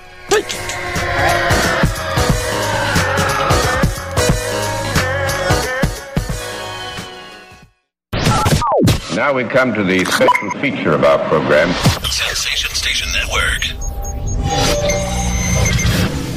Great leaders aren't born, they're made. And not just anywhere. They're made in special places by special qualified trainers in places like the Academy of Creative Coaching. The Academy of Creative Coaching is an international certification program with courses in health and wellness coaching, spiritual coaching, relationship coaching, executive coaching, life coaching, and cultural competency coaching. Courses are online, hybrid, or face-to-face. The Academy of Creative Coaching is empowering coaches to empower the world. Make a positive change in yourself and the world. Go to academyofcreativecoaching.com. Well, I finally did it. My student loan is totally paid off. What? What about our plan to win the lottery and start living? You know, travel the world on matching yachts, wear enough jewelry to require a bodyguard, vacation on the French Riviera, and then buy it. You know we're never going to win the lottery, right? When it comes to financial stability, don't get left behind. Get tools and tips for saving at feedthepig.org. This message brought to you by the American Institute of CPAs, the Georgia Society of CPAs, and the Ad Council. Thanks for asking, but I'd rather not send you nude pictures. I'm camera shy. I already said no. Under my clothes, I'm a robot. My webcam is broken. I'm worried they'll get passed around school. I have a rash. I have nudophobia. I have lizard skin. I'm a vampire, so I don't show up in pictures anyways. Your badgering has really killed the mood. When someone is pressuring you to do something you don't want to, how many ways can you say no before they get the message? Let us know at that'snotcool.com. Brought to you by the Ad Council. Are you thinking about getting your GED diploma? Well, here at the GED Pep Talk Center, we've got a number of pep talks that can motivate you. Sometimes things don't always turn out the way you want them to. You know that feeling? People look at you and don't believe in you. You want some gentle encouragement. Then you're on your way to your GED diploma and a better life. But I know they're probably just a little bit nervous. You can find it in yourself to take that first step. You can improve your future. You can do this. I know you can. You need to start pushing yourself. Now get your game face on and take the first step towards a better life. Hurry up! Don't make me repeat myself. Whatever level of motivation you need to get your GED diploma, we've got a pep talk that's right for you. Call 1-877-38-YOUR-GED or visit yourged.org for your pep talk and find free GED classes in your area. GED is a registered trademark of the American Council on Education, brought to you by Dollar General Literacy Foundation and the Ad Council. I am an American soldier. I'm a warrior and a member of a team. I serve the people of the United States and live the Army values. I will always place finish first. I will never accept defeat. I will never accept defeat. I will never quit. I will never leave a fallen comrade. I am disciplined. I am disciplined. Physically and mentally tough. Trained and proficient in my warrior tasks and drills. I always maintain my arms, my equipment, and myself. I am an expert and I am a professional. I stand ready to deploy, engage, and destroy the, the enemies of the United States of America in close combat. I am a guardian of freedom and the American way of life. I am an American soldier. I am an American soldier. I am an American soldier. They're strong, and there's Army strong. See what it takes at GoArmy.com. Primary election. Lack of diversity. Gas prices. Michael Jackson. Trending topics. All right, welcome back to the live exchange. Uh, so the, we're in the second hour, and I didn't even realize we're in the second hour. We're talking love and relationships and baggage and all that great stuff. But I have to give you some of the trending topics. At the, at the first part of the hour, we talked about the presidential election, and we looked at um, also what was the other one? Janet Jackson. Yes. So here's another one. Uh-huh. Clowns. Have you heard about clowns? Which ones? The clowns. The clowns. You haven't heard about the clowns? I haven't. Are you afraid of clowns? A lot I'm of people not. are afraid of clowns. I'm not afraid of clowns. Okay. I'm well, if you're afraid, well, if you were afraid of clowns in the past, now is the time to really be afraid of clowns. I'm afraid of no ghosts. Okay, because what's happening apparently. Uh huh. I'm seeing more and more reports about clowns terrorizing people in places like Tennessee, Georgia, South Carolina, my, uh, Wisconsin, Alabama, Florida. What, the, what the clowns doing? are popping up like in the woods. There was a report of clowns in um, South Carolina, I believe it's South Carolina, followed these two little girls home, just looking at them. There's a, a clown just standing in a corner in the shadows watching this woman go to her car. I'm talking like this is not in one location. This is like across from the Midwest down to Florida. So yeah, yeah. So okay, Uh, so let me just. Con- this is scary as heck, y'all. Reports of clowns terrorizing people in South Carolina started in mid August. Mm-hmm. One woman reported seeing a middle aged white man in a clown like facial makeup Mm-hmm. and red hair standing outside the laundromat. The woman told police the clown stared at her as he wa- as she walked out, but he didn't speak or follow her. So it's kind of like that kid in middle school who's like sitting next to you and they're pointing right at your nose and they're about a half, not even an inch away, and they're like, "I didn't touch you. I didn't touch you." I mean, Yeah, 'cause- yeah, yeah, so what can you do? You can't call the police. Say clown was looking at me. Right. You know. Right, absolutely. Um, in another report, children reported clowns were trying to lure them into the woods with money. Residents of the Fleetwood Manor apartments in Greenville, South Carolina, report, reportedly received letters from property management encouraging them to abide by the apartment's 10 p.m. curfew and not let their children walk alone at night because of clowns.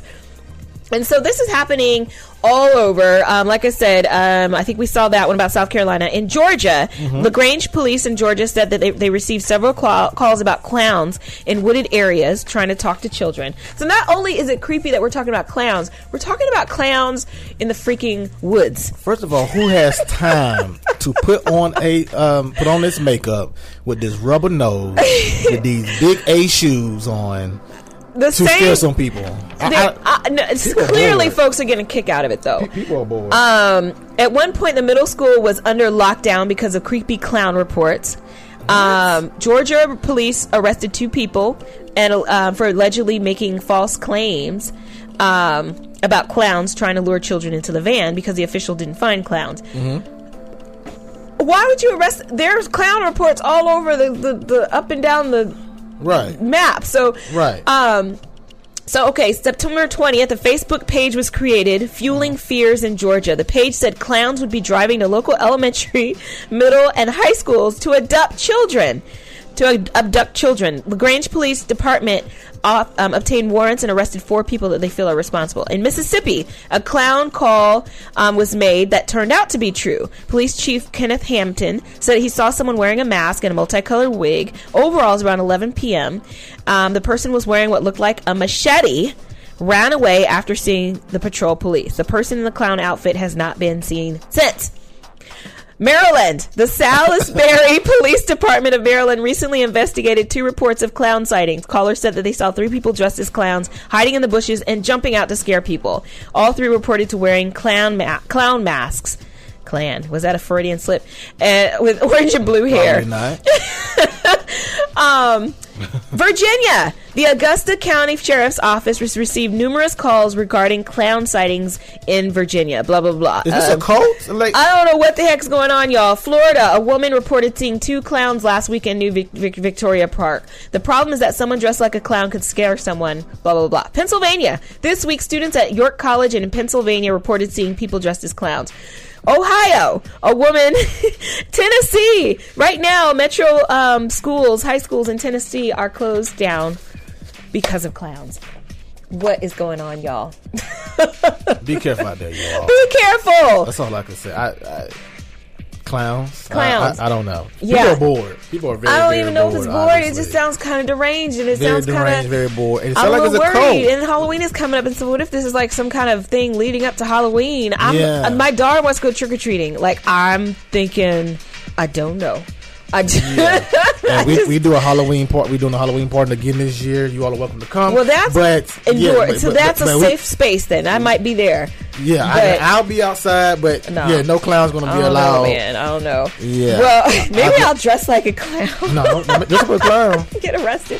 But no, if I dress like a clown, they'll think I'm one of them, and they won't mess with us. Exactly. But Exactly. anyway, speaking of clowns, Yes. um, we're going to talk about the whole idea of being our authentic selves in relationships and dating versus wearing a mask. So, Sounds good. yeah, I had to have a really good segue for that one. Sounds good. so we'll be right back on the live exchange. Well, you'll see what happens. Sensation Station Network. Coming to Tampa Bay, I said we want to win a Super Bowl, and I believe we will. From IamSecond.com, We came close, but never really did win that championship. former NFL head coach Tony Dungy. At the end of my sixth year, I was fired, and it was one of the biggest disappointments of my life. Next year, I'm in Indianapolis, get to the playoffs, but get knocked out again. And for the next couple of years, it's the same thing. Everyone is saying Colts are never going to win one. And I did wonder why didn't it pan out the way I thought it would. But I determined that I had to have Christ first, and that everything else came below that, including my own desires. The next year, that ended up being our year to, to go to the Super Bowl and win it, and it was a wonderful feeling. Every decision I make, I'm going to make it through the lens of Jesus Christ, and He guide us to that ultimate victory. I'm Tony Dungy, and I am second. Did you know that Lions Clubs International has been collecting used eyeglasses for years? Lions members take the donated glasses, classify them by prescription, and redistribute them to needy people all over the world. Each year, over one million pairs of eyeglasses are given to those who may not be able to afford proper eye care. Take a look around your house. I'm sure you'll find at least one pair of glasses that no longer fits your prescription. Someone, somewhere, can use those glasses. Lions clubs everywhere urge you to take the time to find your old glasses and then take them to the convenient drop-off sites in your community. This message brought to you by Lions Clubs International. Uh, uh, uh, talk.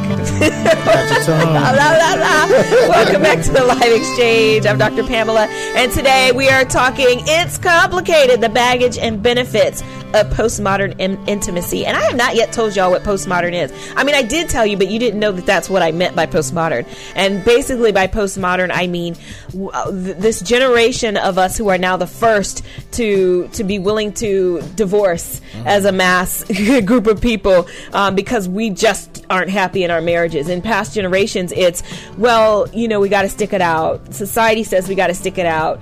Our church says we got to stick it. So we're we're going to stick it out. This generation is like, heck no, if I'm not happy, I'm out. You know, this is the first generation that is um, taking childbearing in their own hands. If I don't have a spouse, whatever, I'm going to have a child on my own. This is men and women, you know, who are who are doing this. I just read an article about a man who could not find a woman that he thought was suitable for him, and so he had a surrogate, you know, get pregnant, have his babies, and he's they're twins. He's Yeah. raising them himself. So, th- so this is what I mean by postmodern um, re- relationships and love, because we are just in an era that's very different from anything that we have seen in the past.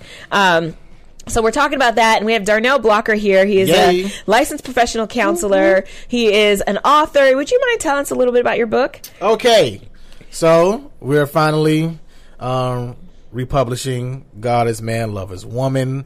Um, I have to first say, you guys, this is the most patient woman I have ever met. She Too patient. is No, I'm just patient. Between her, you two, Miss Caroline, you all are some of the most patient people because I can finally be in a headspace to um, finally have this book republished. God is man, love is woman. Um, by and large, the book is really just uh, from a man's point of view, his take on and his step by step of how he fall in love with a woman and how and his emotions of men are not persons who really like to share their emotions at Mm. all. But we ha- we have them in our minds and we have them in our hearts. We just may not tell you about it. Why? Okay, your book will tell us why. It, it's a masculine thing. Um, you know, they don't like to really be in touch with their emotions, and it's common. It's fun. it- it's common. Um, but Emotions are fun. it is fun. um, but some men just are. I, I I won't say men. Uh, some, a lot of men are not into um, really just sharing their emotions any. So I really just just put a, put together a book. I used to I wrote a lot in college and after college, and really it's just uh, journeys of you know how how I feel when I found love, how I feel when I'm in love. Uh, if we break up, this is how I feel uh, from the breakup of the love. Um, So it's that whole evolution The of whole love evolution of found, love. lost, and then love and- and re. found again. Yeah, love it. absolutely, and it's all told through um, in a poetic fashion. I love it. It's awesome. It is Yeah. really awesome. So I'm happy finally. it's uh, not for the squeamish. it, it took it took a long time for me to get in the headspace to again have it republished because she's been so patient. I cannot say that enough. well, She's for those of you who don't understand the context, I, I have a publishing company, and um, he worked through our company. Yes, And, yeah. and yeah. and I, I literally we have been trying to get this together since 2015. um, and so finally, Yeah. finally, finally, and that's a pro. You know, and publishing is a process. Even It is. when, um, when even when, often it's the author who's not patient. yeah, and I'm very patient. It's just me. It's been but me. you know, publishing does take a while. It's, yeah, I'm humble enough to say it's been hasn't me. It's been Yeah. me. So Yeah. we are finally here. Awesome. Yes. Well, I'm going to make sure that I post um, an image and information about how to buy the book um, as soon as you know the show is over, so you all can get information about that as well. Yes. Um, without further ado, though, I need to give you all, you know, the good scholar that I am, a little bit more research. In the interest of science. Science. Science. Science. Science, science, science, science. Okay, so so the theory that I want to talk to you all about today, I love theories, you know, because they try to explain some of the phenomena that we experience in life. You know, why do people cheat? Why do people do this? Why do people do that? And so I have to say that in a lot of my relationships, I've experienced this phenomenon of being totally faithful and having the guy like swear up and down that I have to be cheating. And I'm like, what are you talking about, dude? I'm like 100% into you. Why are you, you know, no, cheating isn't even, why do you keep bringing that up? It's not even in my brain. Well, there's a theory to explain that. Okay. and it's called psychological projection. Okay. This is by um, Sigmund Freud, one of our favorites, right? All right. um, and psychological projection is a theory that um, means that humans defend themselves against their own unconscious impulses or their own qualities. So, for those people who have um, who I've mentioned who have accused me of cheating or were swore up and down I couldn't be that faithful. We're doing it themselves. So they're projecting their own behavior and their own mindset onto me because it's the only way they know how to think. So naturally, they assume that I must be thinking the same way. Right. So, um, so let me see where I was. So a, a person who is habitually br- rude, for example, may con- constantly accuse other people of being rude, um, and it incorporates blame shifting. So whether or not they actually see that they themselves are rude, they blame the other person for for the rude interaction. Um, Freud later also came to believe that projection did not take place arbitrarily, but seized was seized on and exaggerated to um, they seized upon and exaggerated an element that already existed on a small scale. So again. I'm 100% faithful, but oh my God, I have to be cheating. So it's not maybe you're um, curious about other men or maybe you've had a conversation with another man. No, no, no, no. It's all the way to the extreme, you Mhm. know, of cheating. Mhm. Yes. Um, project, projection tends to come more in the form of um, normal people at times of crisis, personal or political, um, and it's more commonly found in neurotic or psychotic personalities. But it doesn't always have to be that extreme. Um, Those kinds of things happen even with um, in religious communities, um, and th- there was some research that pulled looked at religious communities, um, and like the witch trials, for example. Um, people who did this or that, they're killed, they're burned at the stake, but they're doing the same thing that everybody else is doing. Okay. it's just that other Okay. people are projecting it onto them to put Mhm. less attention Right. on themselves. So these are things that happen in unhealthy relationships all the time. And, and, you know, and, and a mild scale, it probably can happen in a relationship that's not necessarily all unhealthy, but but when this becomes kind of the the pattern of the relationship, you know, that's definitely um, a warning sign. Um, some some ways that this manifests, this whole projection, psychological projection, is through victim blaming. Yes. So the Huge. victim, yeah, Very huge. The victim of someone else's accident or bad luck may be offered criticism. Well, why didn't you do that? Why didn't you, you know? Um, we come back, we're going to talk more about this, but I'm going to get through um, projection of marital guilt. Thoughts of infidelity to a partner may be unconsciously projected to somebody else, which is what I was talking about. Bullying. A bully may project his or her own feelings of invulnerability onto others. Um, projection of general guilt, and then projection of hope, which is a positive one. Um, a patient may sometimes project his or own her own feelings of hope onto the therapist. So, um, so I want to delve into this. Um, we got, we're gonna go to a break, and we come back. We're gonna talk about this whole idea of psychological projection. Awesome. Y'all need anything else? Sensation Station Network. Okay, so just type the job website address here. That's it. Then you enter what job you're looking for there. Electrician. This is Peter. Recently, he got help going on the internet for the first time to look for a new job. Okay, then you just hit search and In the past, Peter's gotten work through people he knew, but he heard there were more jobs online. there we go. These are all for me? Uh huh. Really? He had no idea just how many. I can't believe it. This one looks good. Peter is thinking the internet might be for him after all. And this is just one website. Wow. Why didn't I do this sooner? See what the internet can help you do at everyoneon.org or call 1-855-387-9166 to find a free training class near you. Brought to you by Connect to Compete and the Ad Council. It takes 12 years to create a graduate. It takes about the same time to create a dropout. And at the end of the day, the difference between a child becoming one or the other could be you. So United Way is asking you to make a pledge. Tutor a child who needs help. Mentor a kid who needs someone on their side. Volunteer to read to children. Because when a child advances, we all advance. Be a reader, tutor or mentor. Give, advocate, volunteer. Live United. Take the pledge now at liveunited.org. Brought to you by United Way and the Ad Council. Adopt US Kids presents Multiple Choice Parenting. You accidentally cut your daughter's bangs unevenly. Do you A. Line things up a centimeter from her hairline, Man, oh man, oh man, oh man, oh man. No, no, no, no. Sweatbands are so hot right now. Everyone's wearing them. Like that basketball player and that other basketball player. B. Get spiritual. Mom, where did all the mirrors go? A reflection could never capture our true selves. Huh? Beauty is within. Um, C. Look on the bright side. less time blow drying, more time texting. Or D. Show empathy. Mom, you really don't have to. Ta-da! Twinsies. To. I kinda love it. As a parent, there are no perfect answers. But you don't have to be perfect to be a perfect parent. Thousands of teens in foster care will love you just the same. For more information on how you can adopt, visit adoptuskids.org. A public service announcement from the U.S. Department of Health and Human Services, Adopt U.S. Kids, and the Ad Council. Hey parents, finding it hard to communicate with kids in today's world of ever-changing slang? Hi son. Excuse me? Introducing the Communicizer. Just strap non-toxic Communicizer to your mouth and go from boring old man speak. Oh, you know, I'm here if you want to talk. To 100% off the chain. Text me whenever, yo.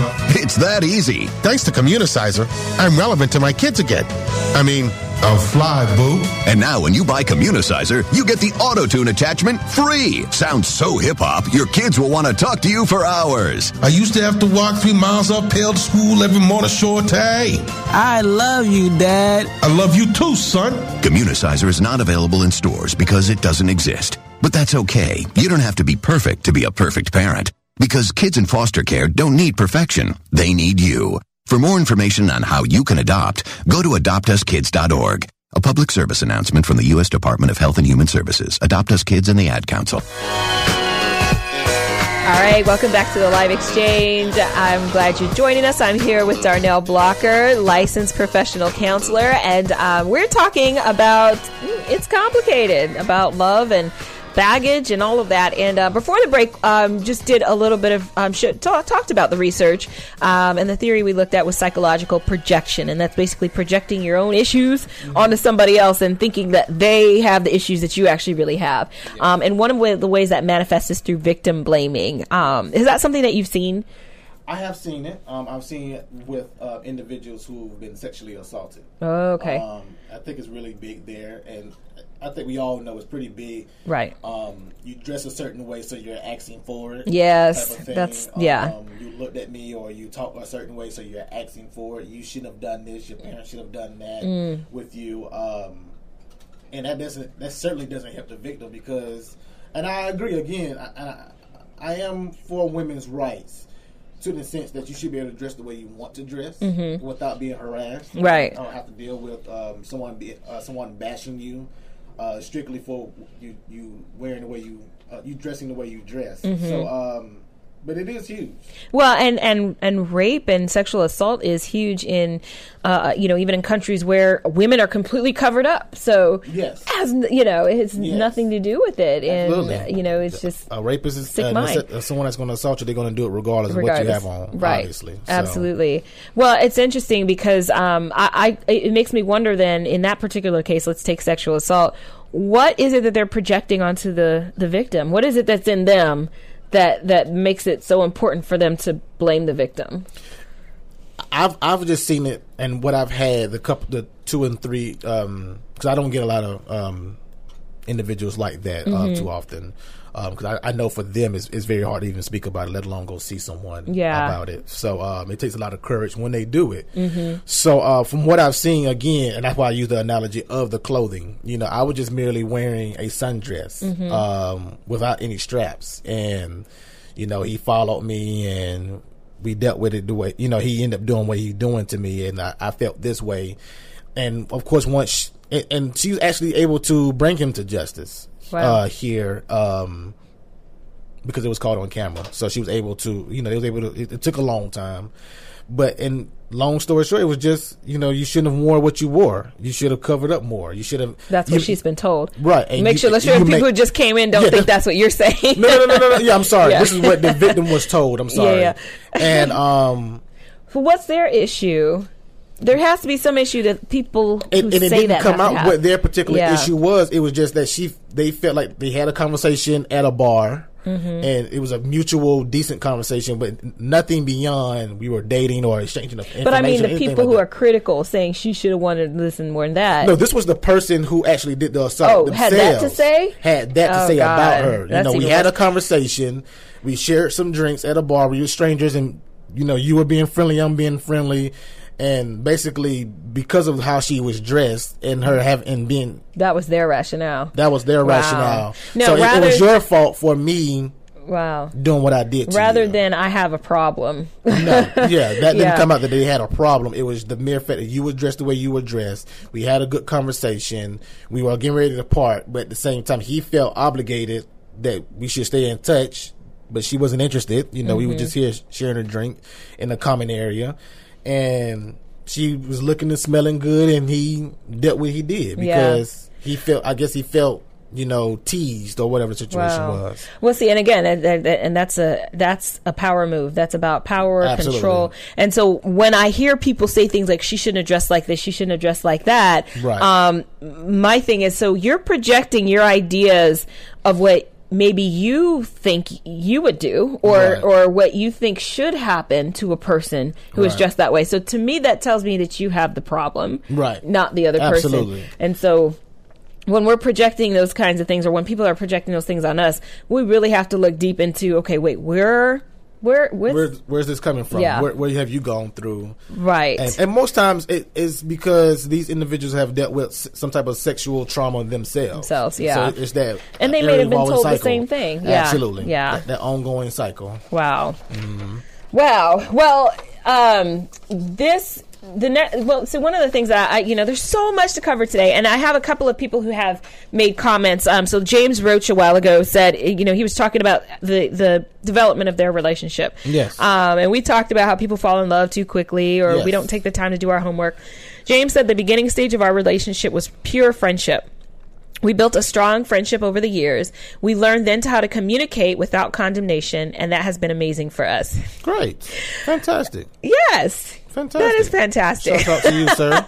Keep it going. And when I read that, I was like, well, good for y'all. I have to be honest. and, Yeah. and that's only because I would love, I would have loved to have um, had some of the men that I've dated approach it that way. Let's be friends. Let's build that strong friendship. Let's be patient with this process. I agree with and that. And to me, it's like, duh, that's the way it's supposed to be. But that doesn't, it just, you know, doesn't always play out that way. And maybe it is a matter of, as James is saying, um, focusing in on those that are friendships and allowing those to, Yeah. you know, to develop and grow. I agree with that. Yeah. And that that's a testament to what I was saying, you know.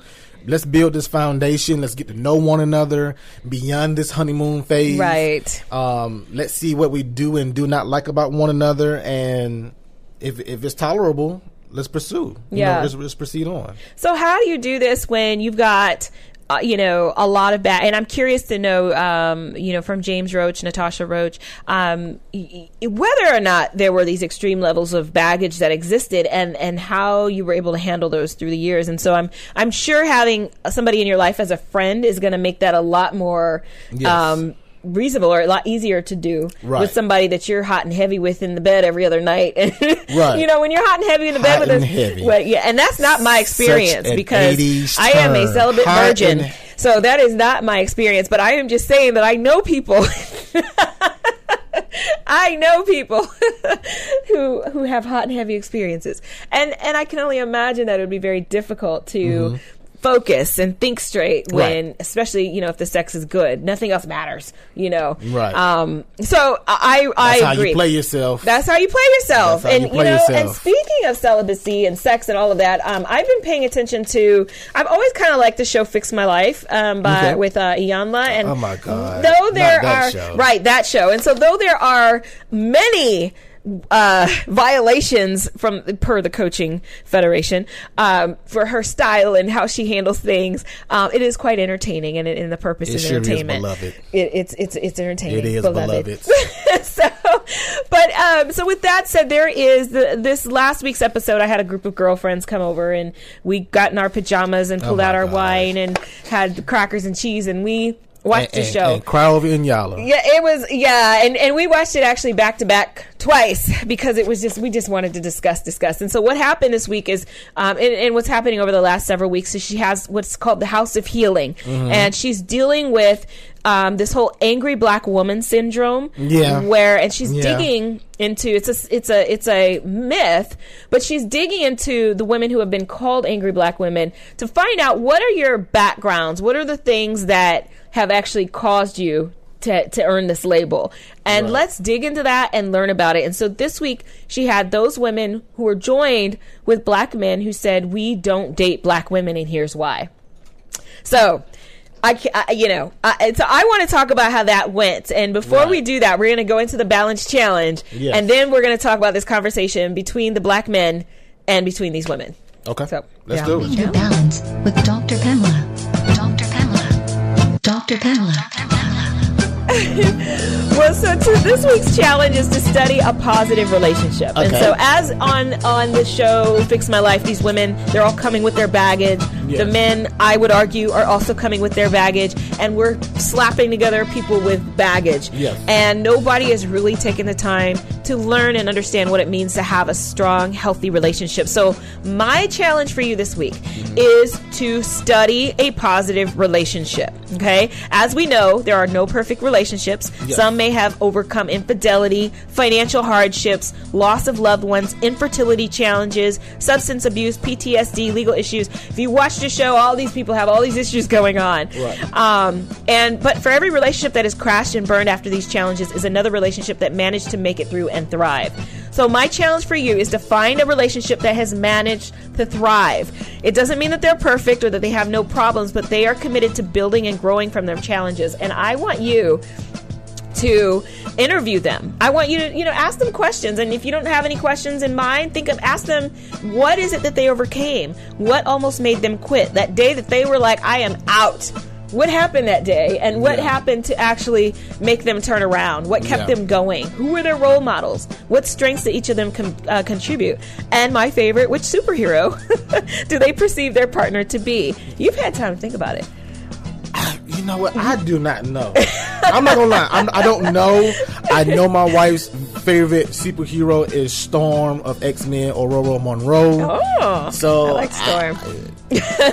now, the now the Halle Berry Storm is not the right Storm because not the I love X Men and I'm a mutant too. but if you watch the '90s animated series, is a good example of what a what true um, Storm truly is. She's a philosopher. She's from Africa. Oh, she has an smart, accent. cultured. All I of love that. it. I and, love and it. we still throw lightning bolt at you. So Well, so so your challenge is to find a couple that you're you're able to del- delve in and, and talk to these things about because we see so many examples of failure, hopelessness, pain, destructive behaviors in relationships, and we need to be proactive about uncovering the other stories, the good stories that exist out there. Um, so think about that, and we're gonna come back with some fix my life stuff when we get back. Beloved, beloveds. On Tuesday, November 8th, this country will make one of the most important, The most important. The most important decisions in its history. you have a chance You have an obligation. to be a part of that decision. You might think it's not important. You might think you're not important. But that's not true. We can't say one vote doesn't matter. Your vote matters. Your vote matters. It affects everything. We're all in this together. That's why the most popular or memorable actor is the last one you see. Really? Yeah, really. Thanks for asking, but I'd rather not send you nude pictures. I'm camera shy. I already said no. Under my clothes, I'm a robot. My webcam is broken. I'm worried they'll get passed around school. I have a rash. I have nudophobia. I have lizard skin. I'm a vampire, so I don't show up in pictures anyways. Your badgering has really killed the mood. When someone is pressuring you to do something you don't want to, how many ways can you say no before they get the message? Let us know at that'snotcool.com. Brought to you by the Ad Council. I am an American soldier. I'm a warrior and a member of a team. I serve the people of the United States and live the Army values. I will never accept defeat.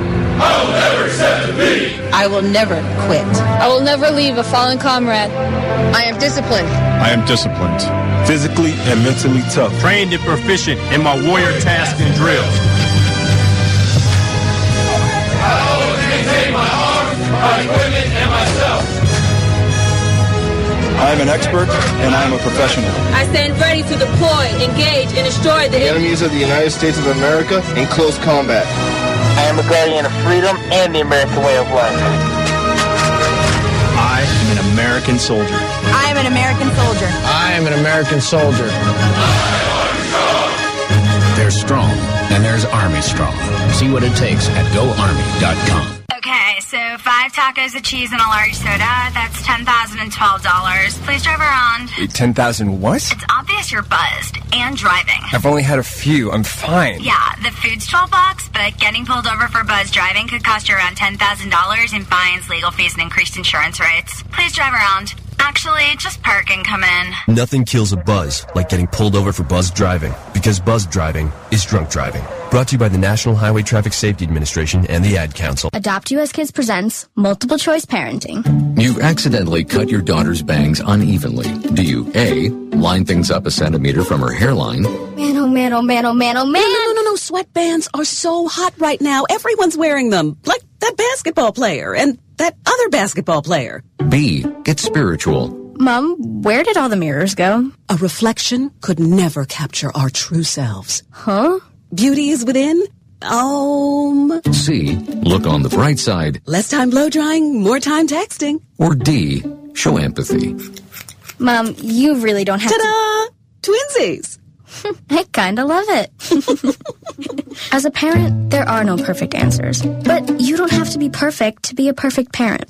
Thousands of teens in foster care will love you just the same. For more information on how you can adopt, visit adoptuskids.org. A public service announcement from the U.S. Department of Health and Human Services, Adopt U.S. Kids, and the Ad Council. JBT 700 Miami Circle 30324. It's not a chain, it's a chain reaction. Invest $49 a month at a real gym. For more info, go to facebook.com forward slash Jeans Body Tech.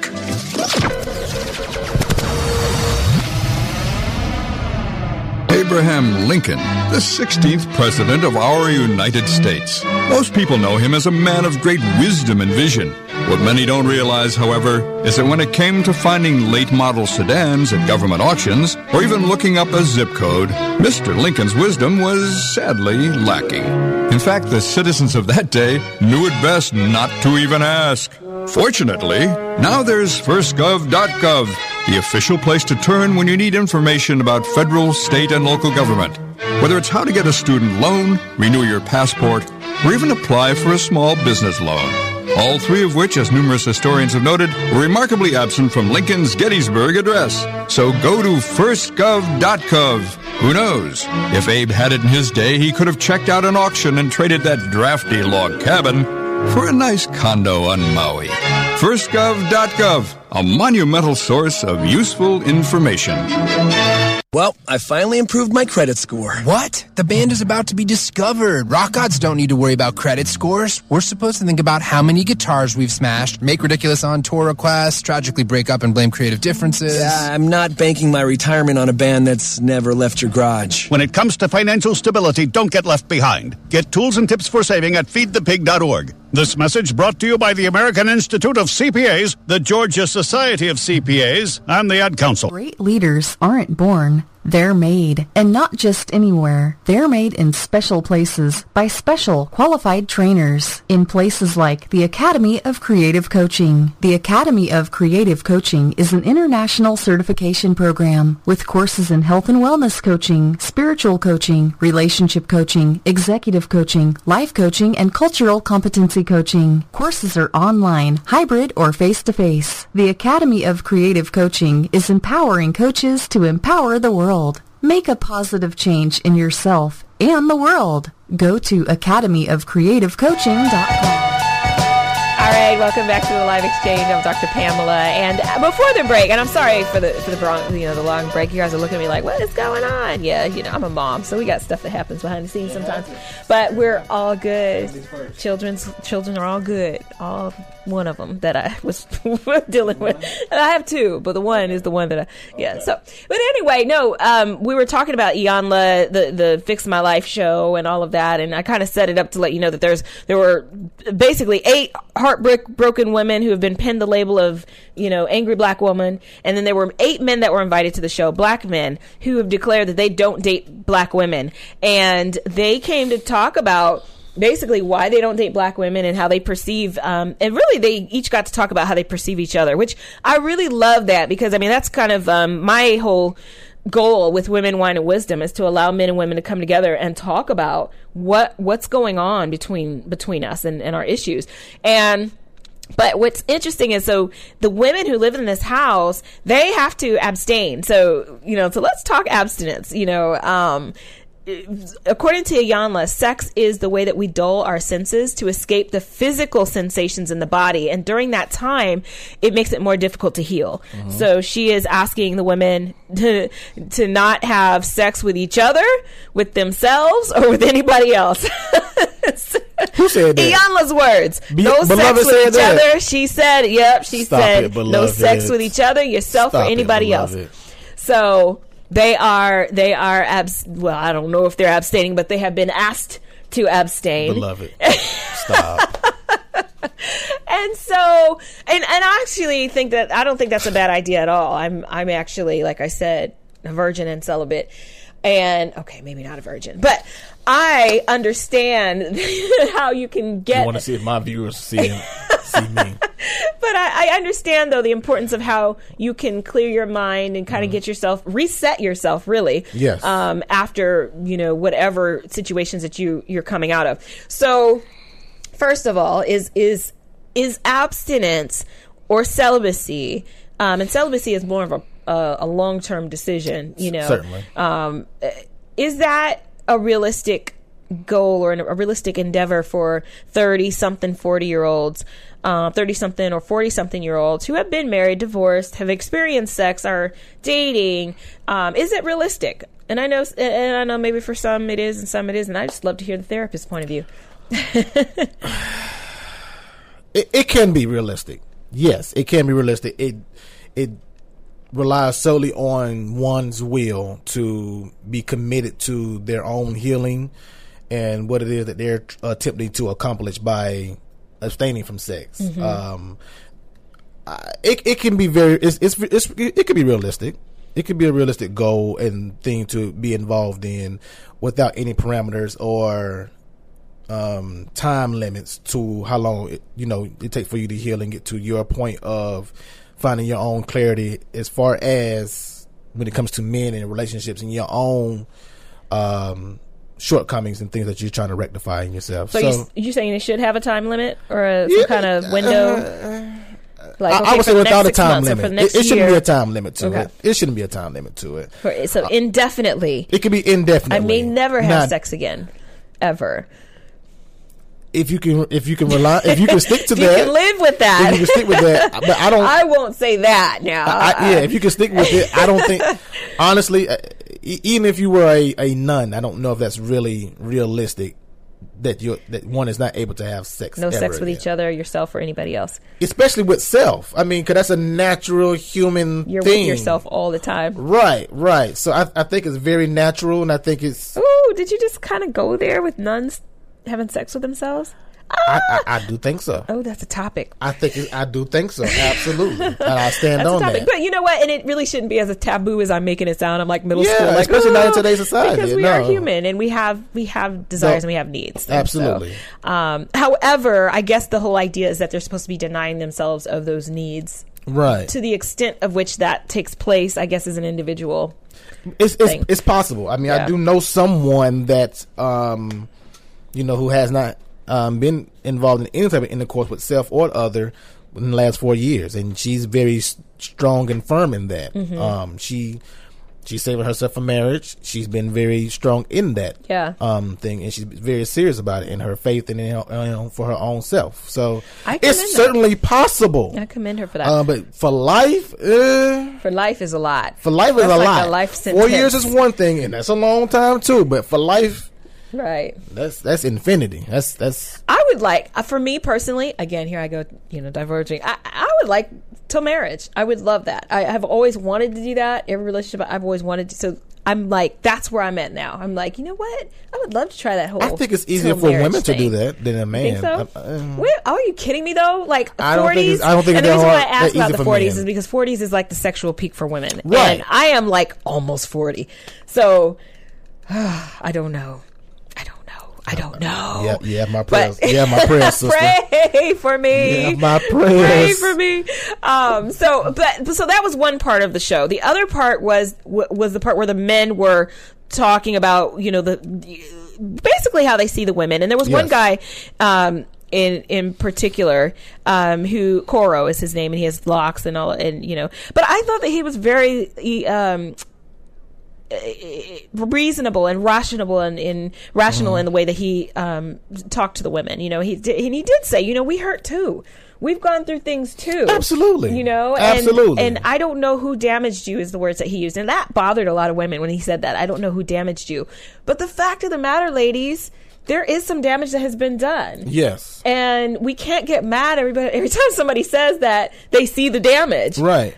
My question would be: Is how long are you gonna hold on to the damage? Are you gonna allow the damage to define you, or are you gonna allow the, defa- the uh, damage to be a part of your experience of your own growth? And how are you gonna deal with individuals going forward. But how do you how how do you know that the damage is there? So let's say you were born with asthma and you never Right. really have breathed well. How do you know that you have that when you've never felt what it feels like to breathe a whole entire breath? You know, how do you how do you know unless somebody tells you? between someone telling you and not only between you someone telling you between you seeing it and others and then you i think we all have that that self-awareness of we know when we're this is different So when you respond to something maybe with a, a higher level of defensiveness than is necessary, that might be a trigger. That might be a, That a might be- clue. right. Like, okay, there's something up with that. absolutely Yeah. absolutely i mean even with the asthma you have that self-awareness of Why can they run? longer than I can. But even you may get to a point where you kind of you may you might I don't know with asthma because I failed all sciences except for psychology. Every science I failed. But so I'm saying this in in in, in high ignorance and saying with asthma you may get you may grow out of it. I don't know if it's possible. Again, I'm saying this in, in, in, in being very ignorant to it, and then you just know it's different in your breathing. Uh-huh. So I think again that self awareness, you just know that this is Something's different, right. Yeah. Well, I mean, because there are the, the the things that these women talked about going through, and I kind of regret that. And I'm hoping maybe with this episode we can hear what some of the men have gone through. You know, we heard a little bit here and there, but the women went into some great depth about the the sexual abuse that they had. Do- and one of them was eight years old Mm, and and endured sexual abuse, abandonment from their father, rejection from their mothers, and you know, and you're taking all of this and into a relationship, and Yes. sometimes the only way that they are told basically that they quote unquote have asthma is by hearing things like, oh, angry black woman, Right. angry black woman, or rejection after rejection after rejection. And I guess at some point you finally start to ask, why do you see me as an angry black woman and why do you see rejection? And I Right. honestly think angry black woman is a huge mischaracterization Right. um, because it's not just that they're just merely angry just for the heck of it. Right. And what society needs to know and what we need to know and what men needs to know is sexual uh, assault and, and, and child molestation to men and males is just as common Yes, it is. as it is in women. And it's just and it's, show on that. and it's equally okay to talk about it and free yourself of that uh, trauma as it is for a woman. But men, we we we pack it in, we sweep so it under the rug, stigmatized for a and man. then that's when we become very angry. We become bullies. We become statistics in society, all because of something that we refuse to direct ourselves towards and, and discuss. Well, you you men are are And it, chastised. and it doesn't and necessarily mean that you're homosexual because Right. you were, Right. you know, uh, molested if it was by a man. Um, No, and- it's just something that happened to you innocently. has nothing to do with your sexuality. But, uh, you have no choice in it. But that's the stigma and that's Yeah. the thought process that a lot of men do have, Right. and and it's okay to talk about, and it's okay to liberate yourself about. And it's just not that so easy though, and that's the thing. Like we know, have, it's not. we have, uh, you know, a woman on this side who has experienced, you know, sexual assault and all of these things, and then the man experiencing some of the same things. Neither one of them talk about it. They come together, Mhm. and wow, what kind of union does Right. that result in? Absolutely. So, I, And you taking the same chance, the women's take the exact same chance as a man would take in, when you divulge the information to try to, again, free themselves from this trauma that we've, that they have dealt with. The men go through the exact same thing, but men are just so big on not wanting to be judged, um, accordingly. Well, And- and it goes both ways. When when a woman tells, like the woman in the show, she told, and she was um, basically her mother said to her, "You must have liked it because you didn't tell me." Wow. You know, so when you're Wow. dealing with that kind of you know toxic relationships, how can you step into something you know that's healthy? You know, and Yes. so. How do we bring this together to end this? There's so much heavy Wrap stuff, you know. And Wrap so I just want to close with a quote by Parker, Palmer, and this is really kind of about being our authentic selves, being who we are. Mhm. The deeper our faith, the more doubt we must endure. Mhm. The deeper our hope, the more prone we are to despair.